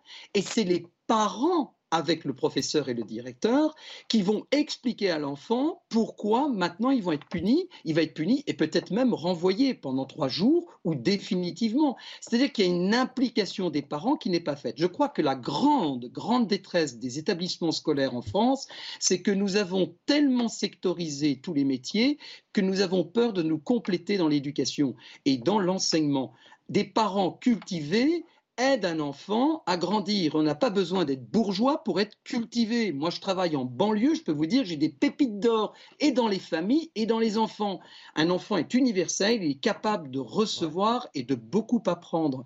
Et, tout cela, euh, euh, il ne faut pas non plus tomber dans une caricature. Regardez, tout ce qui est artisanal, tout ce qui est manuel, aujourd'hui est considéré comme la voie de garage, mais c'est une honte. C'est une honte. Pourquoi un, élève intellectuel brillant ne pourrait-il pas partir dans un lycée professionnel? C'est quand même incroyable. Il y a une dévalorisation de la mise en valeur du talent d'un enfant. Et quand on prend tout à l'envers et qu'on est nourri d'une idéologie qui en plus est enfumée par l'écriture inclusive et tout le bastringue, eh ben on n'est pas au rendez-vous de l'éducation quand il faut dire non à un enfant et lui dire maintenant tu vas assumer ta responsabilité que tu aies 8 ans ou que tu aies 14 ans.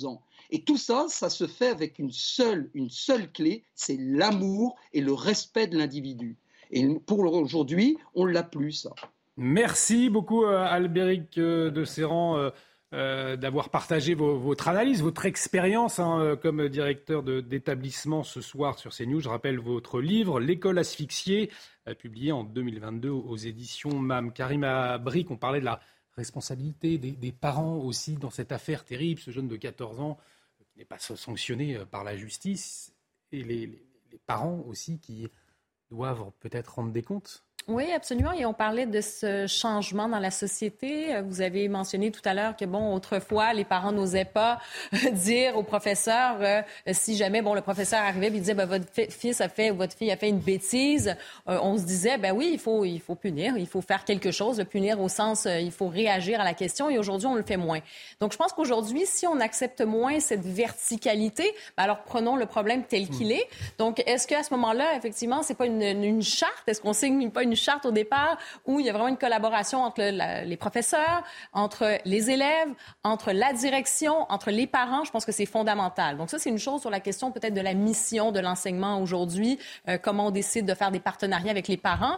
Il faut que ce soit clair dès le départ. Mais sur la question de la violence, si on retrouve cette violence et qu'on a laissé cette violence pénétrer dans nos institutions mm. d'enseignement, et ça, c'est inacceptable. Moi, je pense qu'il y a vraiment une tolérance zéro à avoir sur cette question de la violence. En ce moment, et depuis plusieurs mois, depuis l'affaire MeToo, sur les questions des violences sexuelles, sexistes, ben, on va de l'avant et on dit non, c'est tolérance zéro. Ben, comment se fait-il que dans les écoles, on laisse cette question de la violence? Écoutez, pour moi, c'est insensé. J'arrive ici, je suis ici depuis euh, quelques mois, je viens en France depuis plusieurs années, mais pour moi, c'est incompréhensible incompréhensible. C'est un acte, premièrement, c'est un acte criminel. Et au-delà de ça, je pense que dès le départ, vous avez accès à une éducation universelle, hein, libre, gratuite. Ça fait partie de vos responsabilités. Et si jamais vous ne respectez pas ces codes, ben, il y a des sanctions et c'est automatique dès le début. Donc, il n'y a pas de place à de la violence ou quoi que ce soit. On a une crise d'évocation aussi des professeurs et c'est pas pour rien. Jean-Michel Fauvert. Oui, je crois que depuis les 50 dernières années, les choses ont, ont évolué. On est passé euh, d'une société dans laquelle on, arrivait à tenir physiquement aussi les, euh, les uns les autres. on avait des professeurs qui tenaient, des professeurs et des instituteurs qui tenaient physiquement les, les mômes. Euh, on avait des parents aussi qui, qui, qui prenaient le relais là-dessus. Ça, ça a été abandonné et c'est une évolution. Oui, mais c'est pas de revenir à ça. Non, non, non, bien sûr que non. C'est pas ce que j'allais dire. Et, et c'est bien normal que ça, que ça, soit abandonné. Mais euh, en, en, même temps qu'on l'a abandonné, on l'a remplacé par peu de choses en réalité. Et, on, et la sanction, euh, euh, qui était une sanction physique à l'époque et qui n'est plus, qui, n'a plus lieu d'être. Ah soyons clairs. Cette hmm. sanction-là, elle n'est remplacée par rien du tout. Ni au niveau administratif, au sein même de l'école, où euh, les conseils de discipline, bah, ce, que nous a dit ce, directeur de, lycée ou de collège est, assez exceptionnel. Mais les conseils de discipline, ça se fait pas comme ça d'une manière générale. Il ne se passe pas grand-chose. Et on arrive même à, partir du moment où il y a une, un, fait le plus grave et le fait que nous, qu'on a là est un fait très très grave. On arrive même au fait que la justice elle-même, non pas ne punit pas, parce que c'est il y, a une partie d'instruction de l'affaire, elle ne peut pas punir de suite, mais ne, ne, met pas euh, en, préventif, justement, pour le coup, euh, ce, ce, gosse-là qui a fait quelque chose de, de très grave. Et donc, du coup, euh, qui ne reconnaît pas sa faute, et, pour lui, c'est euh, happy hour. Quoi. Ça, ça, il s'est rien passé, il n'y a, pas de, il y a aucune sanction, donc il va recommencer. Ouais, ouais, Allez, pour, là on conclure, il est 23h30, on va faire le point sur l'actualité. En, famille, quand, euh, quand votre gamin il fait, il fait une bêtise, vous le sanctionnez pas un mois après. Non. Euh, quand un gamin fait une bêtise dans une famille, si sanction il y a, elle est immédiate. Donc pourquoi ce qui s'applique au sein de la famille ne s'applique pas au sein de la société? C'est d'autant plus important qu'il s'applique au sein de la société que justement au sein des familles, c'est de moins en moins vrai. de justice. Allez, on va parler des, des, militants écologistes de dernière rénovation dans un instant. Ils ont encore fait parler d'eux aujourd'hui. Mais avant, on va retrouver Isabelle Piboulot. Le rappel des titres. 2022 est bien l'année la plus chaude jamais enregistrée en France métropolitaine, avec 14,5 degrés de température moyenne annuelle. C'est aussi une des années les plus sèches, un record qualifié par Météo France de symptôme du changement climatique. L'année 2020 détenait jusqu'à présent le record avec 14,07 degrés enregistrés. C'est une première. Emmanuel Macron et le Premier ministre japonais se rendront sur le chantier de Notre-Dame de Paris lundi. Une visite pour présenter le savoir-faire français en matière de patrimoine. Fumio Kishida entamera une tournée en Europe puis en Amérique du Nord pour rencontrer ses homologues du G7 dont le Japon a pris la présidence cette année. Notre-Dame, elle, devrait rouvrir au public en 2024. Scandale au Royaume-Uni. À quatre mois du couronnement de Charles III, le prince Harry est accusé de vouloir détruire la famille royale. Dans ses mémoires, il révèle avoir consommé de la cocaïne et s'être opposé au remariage de son père. Il dévoile également une altercation violente avec son frère William. Un nouveau coup dur pour la couronne qui semble éloigner toute réconciliation au sein des Windsor. Vous vouliez en parler, euh, Jean, du, prince Harry. Peut-être euh, un mot? Votre réflexion sur ses consommations de cocaïne? bah écoutez, euh, je, trouve ça assez scandaleux, cette, cette, histoire, mais je, je, crains que le prince Harry soit sous l'empire euh, d'une femme qui l'inspire très mal. Et pour ne pas en dire davantage. Allez, on, C'est peut-être pas la faute de sa femme. Effectivement. Derrière chaque grand homme, on dit que derrière chaque grand homme, il y a une femme plus grande que lui. Donc derrière un homme petit, il y a une femme encore plus petite que lui. Je savais que ça allait provoquer le débat. On aura l'occasion d'en reparler avant la surprise du soir. Avant la surprise du soir. Euh, quelques minutes après Matignon et Bercy, les militants écologistes, on va en parler de dernière rénovation, ont aspergé la façade du ministère de la Transition écologique de peinture orange. Vous le voyez sur ces images, c'était euh, aujourd'hui, on les voit avec leurs extincteurs chargés de peinture. Euh, l'un des hommes a été rapidement maîtrisé par un gendarme qui assurait la sécurité devant le ministère.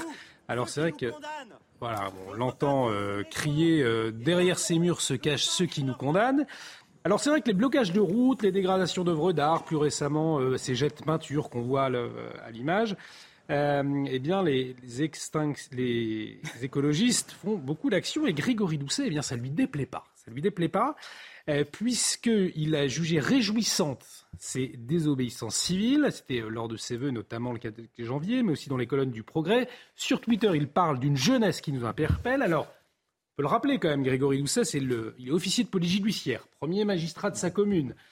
Euh, qu'est-ce que ça révèle de, ce personnage, d'encourager euh, comme ça cette désobéissance civile? Moi, je crois qu'il y, a derrière euh, ce personnage-là, Grégory Doucet, qui est effectivement le premier magistrat de sa ville, mais d'autres, d'autres aussi leaders. Et, et, maires, il y, a une vraie stratégie en réalité. Il faut, je pense qu'il ne faut pas euh, nier le fait qu'ils euh, se, ils se, ils se mettent derrière ces mouvements-là pour une vraie stratégie, parce que derrière eux, ils ont une clientèle, et cette clientèle-là, à l'intérieur de leur, euh, de leur ville, vote pour eux et vient voter à la différence des autres, des, des, certainement d'autres personnes du mmh. corps électoral. Et donc il y a une vraie stratégie que de, que de défendre ces, ces, ces, ces, violations, ces, euh, ces, délits. Euh, et c'est assez scandaleux. Mais derrière, il y a une vraie stratégie politique, scandaleuse stratégie. Ce qui, est, dingue, si vous voulez, c'est que ce sont des gens, Grégory Doucet et, la sphère gaucho-progressiste de manière générale, qui n'ont que le mot état de droit à, la, à la bouche. Dès qu'il s'agit de virer le moindre clandestin délinquant en dehors du territoire, ils vont vous, mobiliser tout l'état de droit pour vous expliquer qu'il ne faut surtout pas toucher, euh, qu'il faut respecter les institutions, etc. En revanche, lorsque vous avez des actions comme celle-ci qui contreviennent à l'état de droit, parce que là, ils aspergent les, murs abritant des institutions de la République, que ce soit Matignon, siège du Premier ministre, ou que ce soit le ministère de l'écologie. Alors là, on leur trouve toutes les excuses du monde. L'état de droit, là, il n'existe euh, plus. J'ajoute que l'état de droit est aussi à géométrie variable. Quand il s'agit de faire des actions, par exemple, pour dénoncer la politique migratoire qui provoque un dérèglement civilisationnel de la France, là, euh, vous pouvez être sûr qu'ils mobilisent tout ce qu'ils peuvent pour, pour dénoncer la chose. Mais par, contre, mais... par contre, dénoncer des actions qui sont objectivement des actions crétines, on peut être d'accord là-dessus. Ce sont des actions imbéciles parce que la France n'a que très peu de responsabilités dans le dérèglement climatique. Par contre, les institutions dont ils badigeonnent les murs abrite effectivement ceux qui nous condamnent identitairement. Oh. Voilà. Gérard, Leclerc, vous voulez réagir, Karim Abric, et ensuite la petite surprise. Ce qui est bien avec vous, c'est qu'on parle tout à l'heure du prince Harry, vous trouvez le moyen de dire que c'est à cause de sa femme. Là, on parle de, du vandalisme bah, de, militants écologistes, vous parlez de l'immigration, c'est pas, pas, le sujet. Mais si. Là, on parle, on parle d'une chose précise, qui est du vandalisme le vandalisme est, est, inacceptable et scandaleux. Alors quand ils s'en prennent pas, ce qui est encore plus grave dans les musées aux œuvres d'art, alors ça déjà tous ceux qui s'en prennent à une œuvre d'art, là ils s'en prennent à un monument, parce que c'est quand même un monument du XVIIIe mmh. siècle. En plus, je dis c'est du vandalisme qu'il va falloir euh, réparer avec l'argent des contribuables. Tout ça est absurde. Euh, on a le droit, on est dans une, Dieu merci, dans une démocratie, dans une république. Chacun a le droit de dire ce qu'il pense, ce qu'il veut, a le droit de militer. Oui, c'est ce que je dis. C'est le contribuable qui va payer les. Donc c'est scandaleux. Eh bien, pourquoi pas, pourquoi pas arrêter ces militants et leur On va vous dire à eux de nettoyer finalement leur. la réparation. On va vous dire ça existe. Oui, mais il va falloir attendre le temps que ce soit décidé. On va vous dire, on va vous dire qu'il y a des boulots que les Français veulent pas faire et du coup, bah, les ah, mêmes gauchistes vont faire appel aux migrants pour les nettoyer. Allez, Karine Abric, le mot de la fin. Le mot de la fin sur ces écologistes et, euh, Grégory Doucet. Oui, c'est ça, ces fameux tweets. Je pense qu'il y a quand même dans certains milieux, particulièrement bon, très, très à gauche, il y a cette complaisance à l'égard des militants écologistes. Si on veut avoir l'air assez cool de dire, ben moi, je me colle à un peu euh, à ces jeunes qui revendiquent des choses. Hein. Il y a ce côté-là, cette complaisance qu'on voit aussi parfois hein, sur euh, les violences d'extrême gauche, par exemple. On peut retrouver ça aussi chez certains politiques, mm. par exemple, qui sont très, très à gauche. Mais quand même, il y a des questions à se poser sur le fait de cautionner cette désobéissance civile quand vous êtes un élu. Il y a quand même des questions à se poser là-dessus. Et par ailleurs, se réjouir de voir des gens, qui, des jeunes qui sont désespérés, qui ne sont pas nécessairement dans des projets constructifs, mais plutôt désespérés et éco-anxieux. Moi, je vois pas quelque chose de très, très réjouissant à voir des jeunes comme ça aussi euh, désespérés. Allez, il nous reste un peu plus de cinq minutes euh, avant le, terme de cette émission. Et vous le savez, aujourd'hui, nous célébrons donc l'Épiphanie. On, le rappelle, hein, c'est la fête qui célèbre le, Messie venu euh, et incarné dans le monde et qui reçoit la visite et l'hommage des trois mages. Trois mages.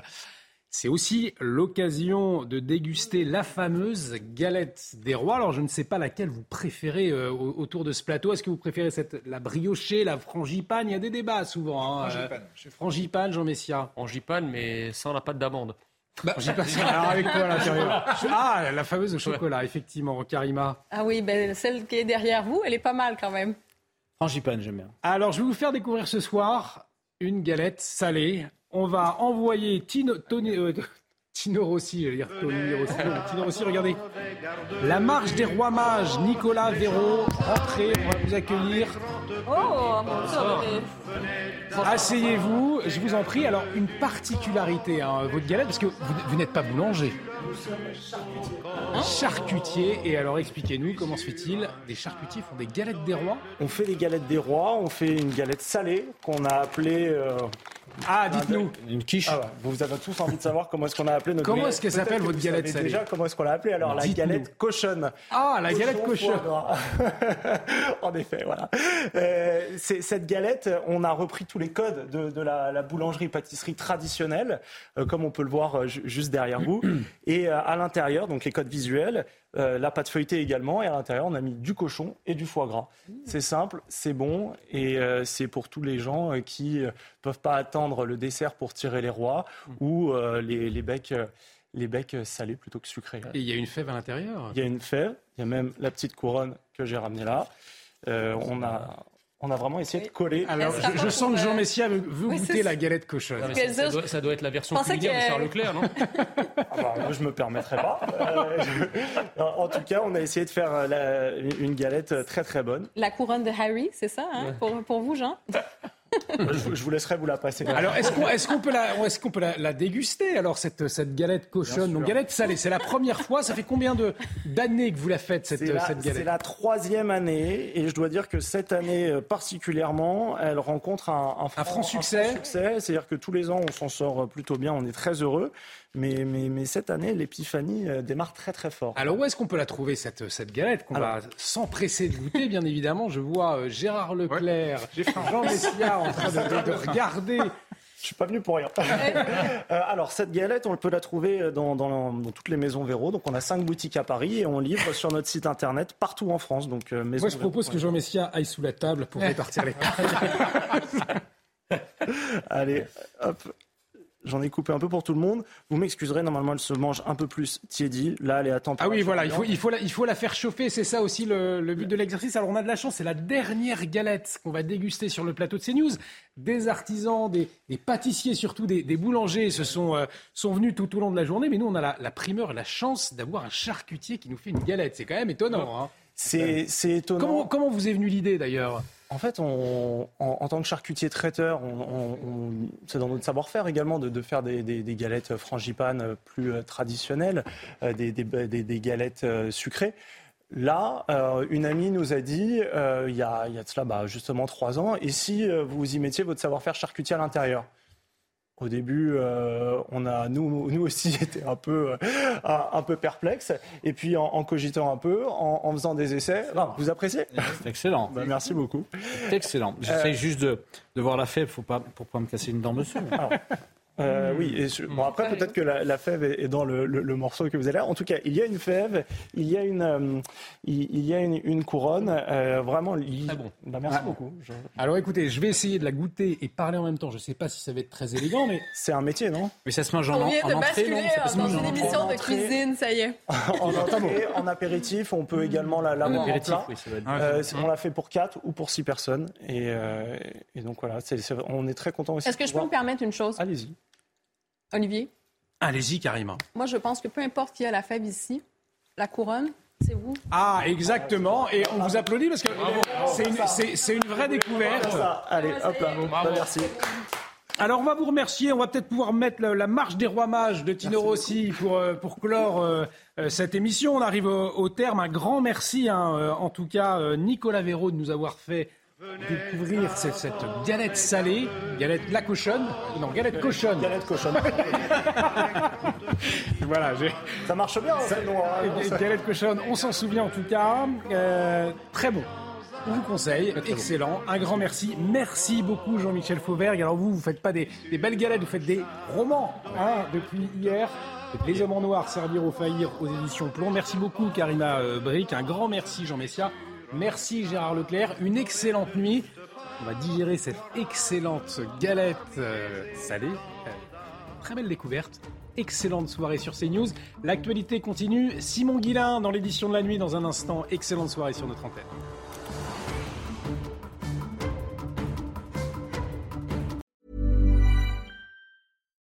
Hi, I'm Daniel, founder of Pretty Litter. Cats and cat owners deserve better than any old-fashioned litter. That's why I teamed up with scientists and veterinarians to create Pretty Litter. Its innovative crystal formula has superior odor control and weighs up to 80% less than clay litter.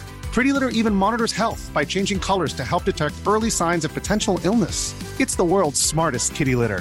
Go to prettylitter.com and use code ACAST for 20% off your first order and a free cat toy. Terms and conditions apply. See site for details.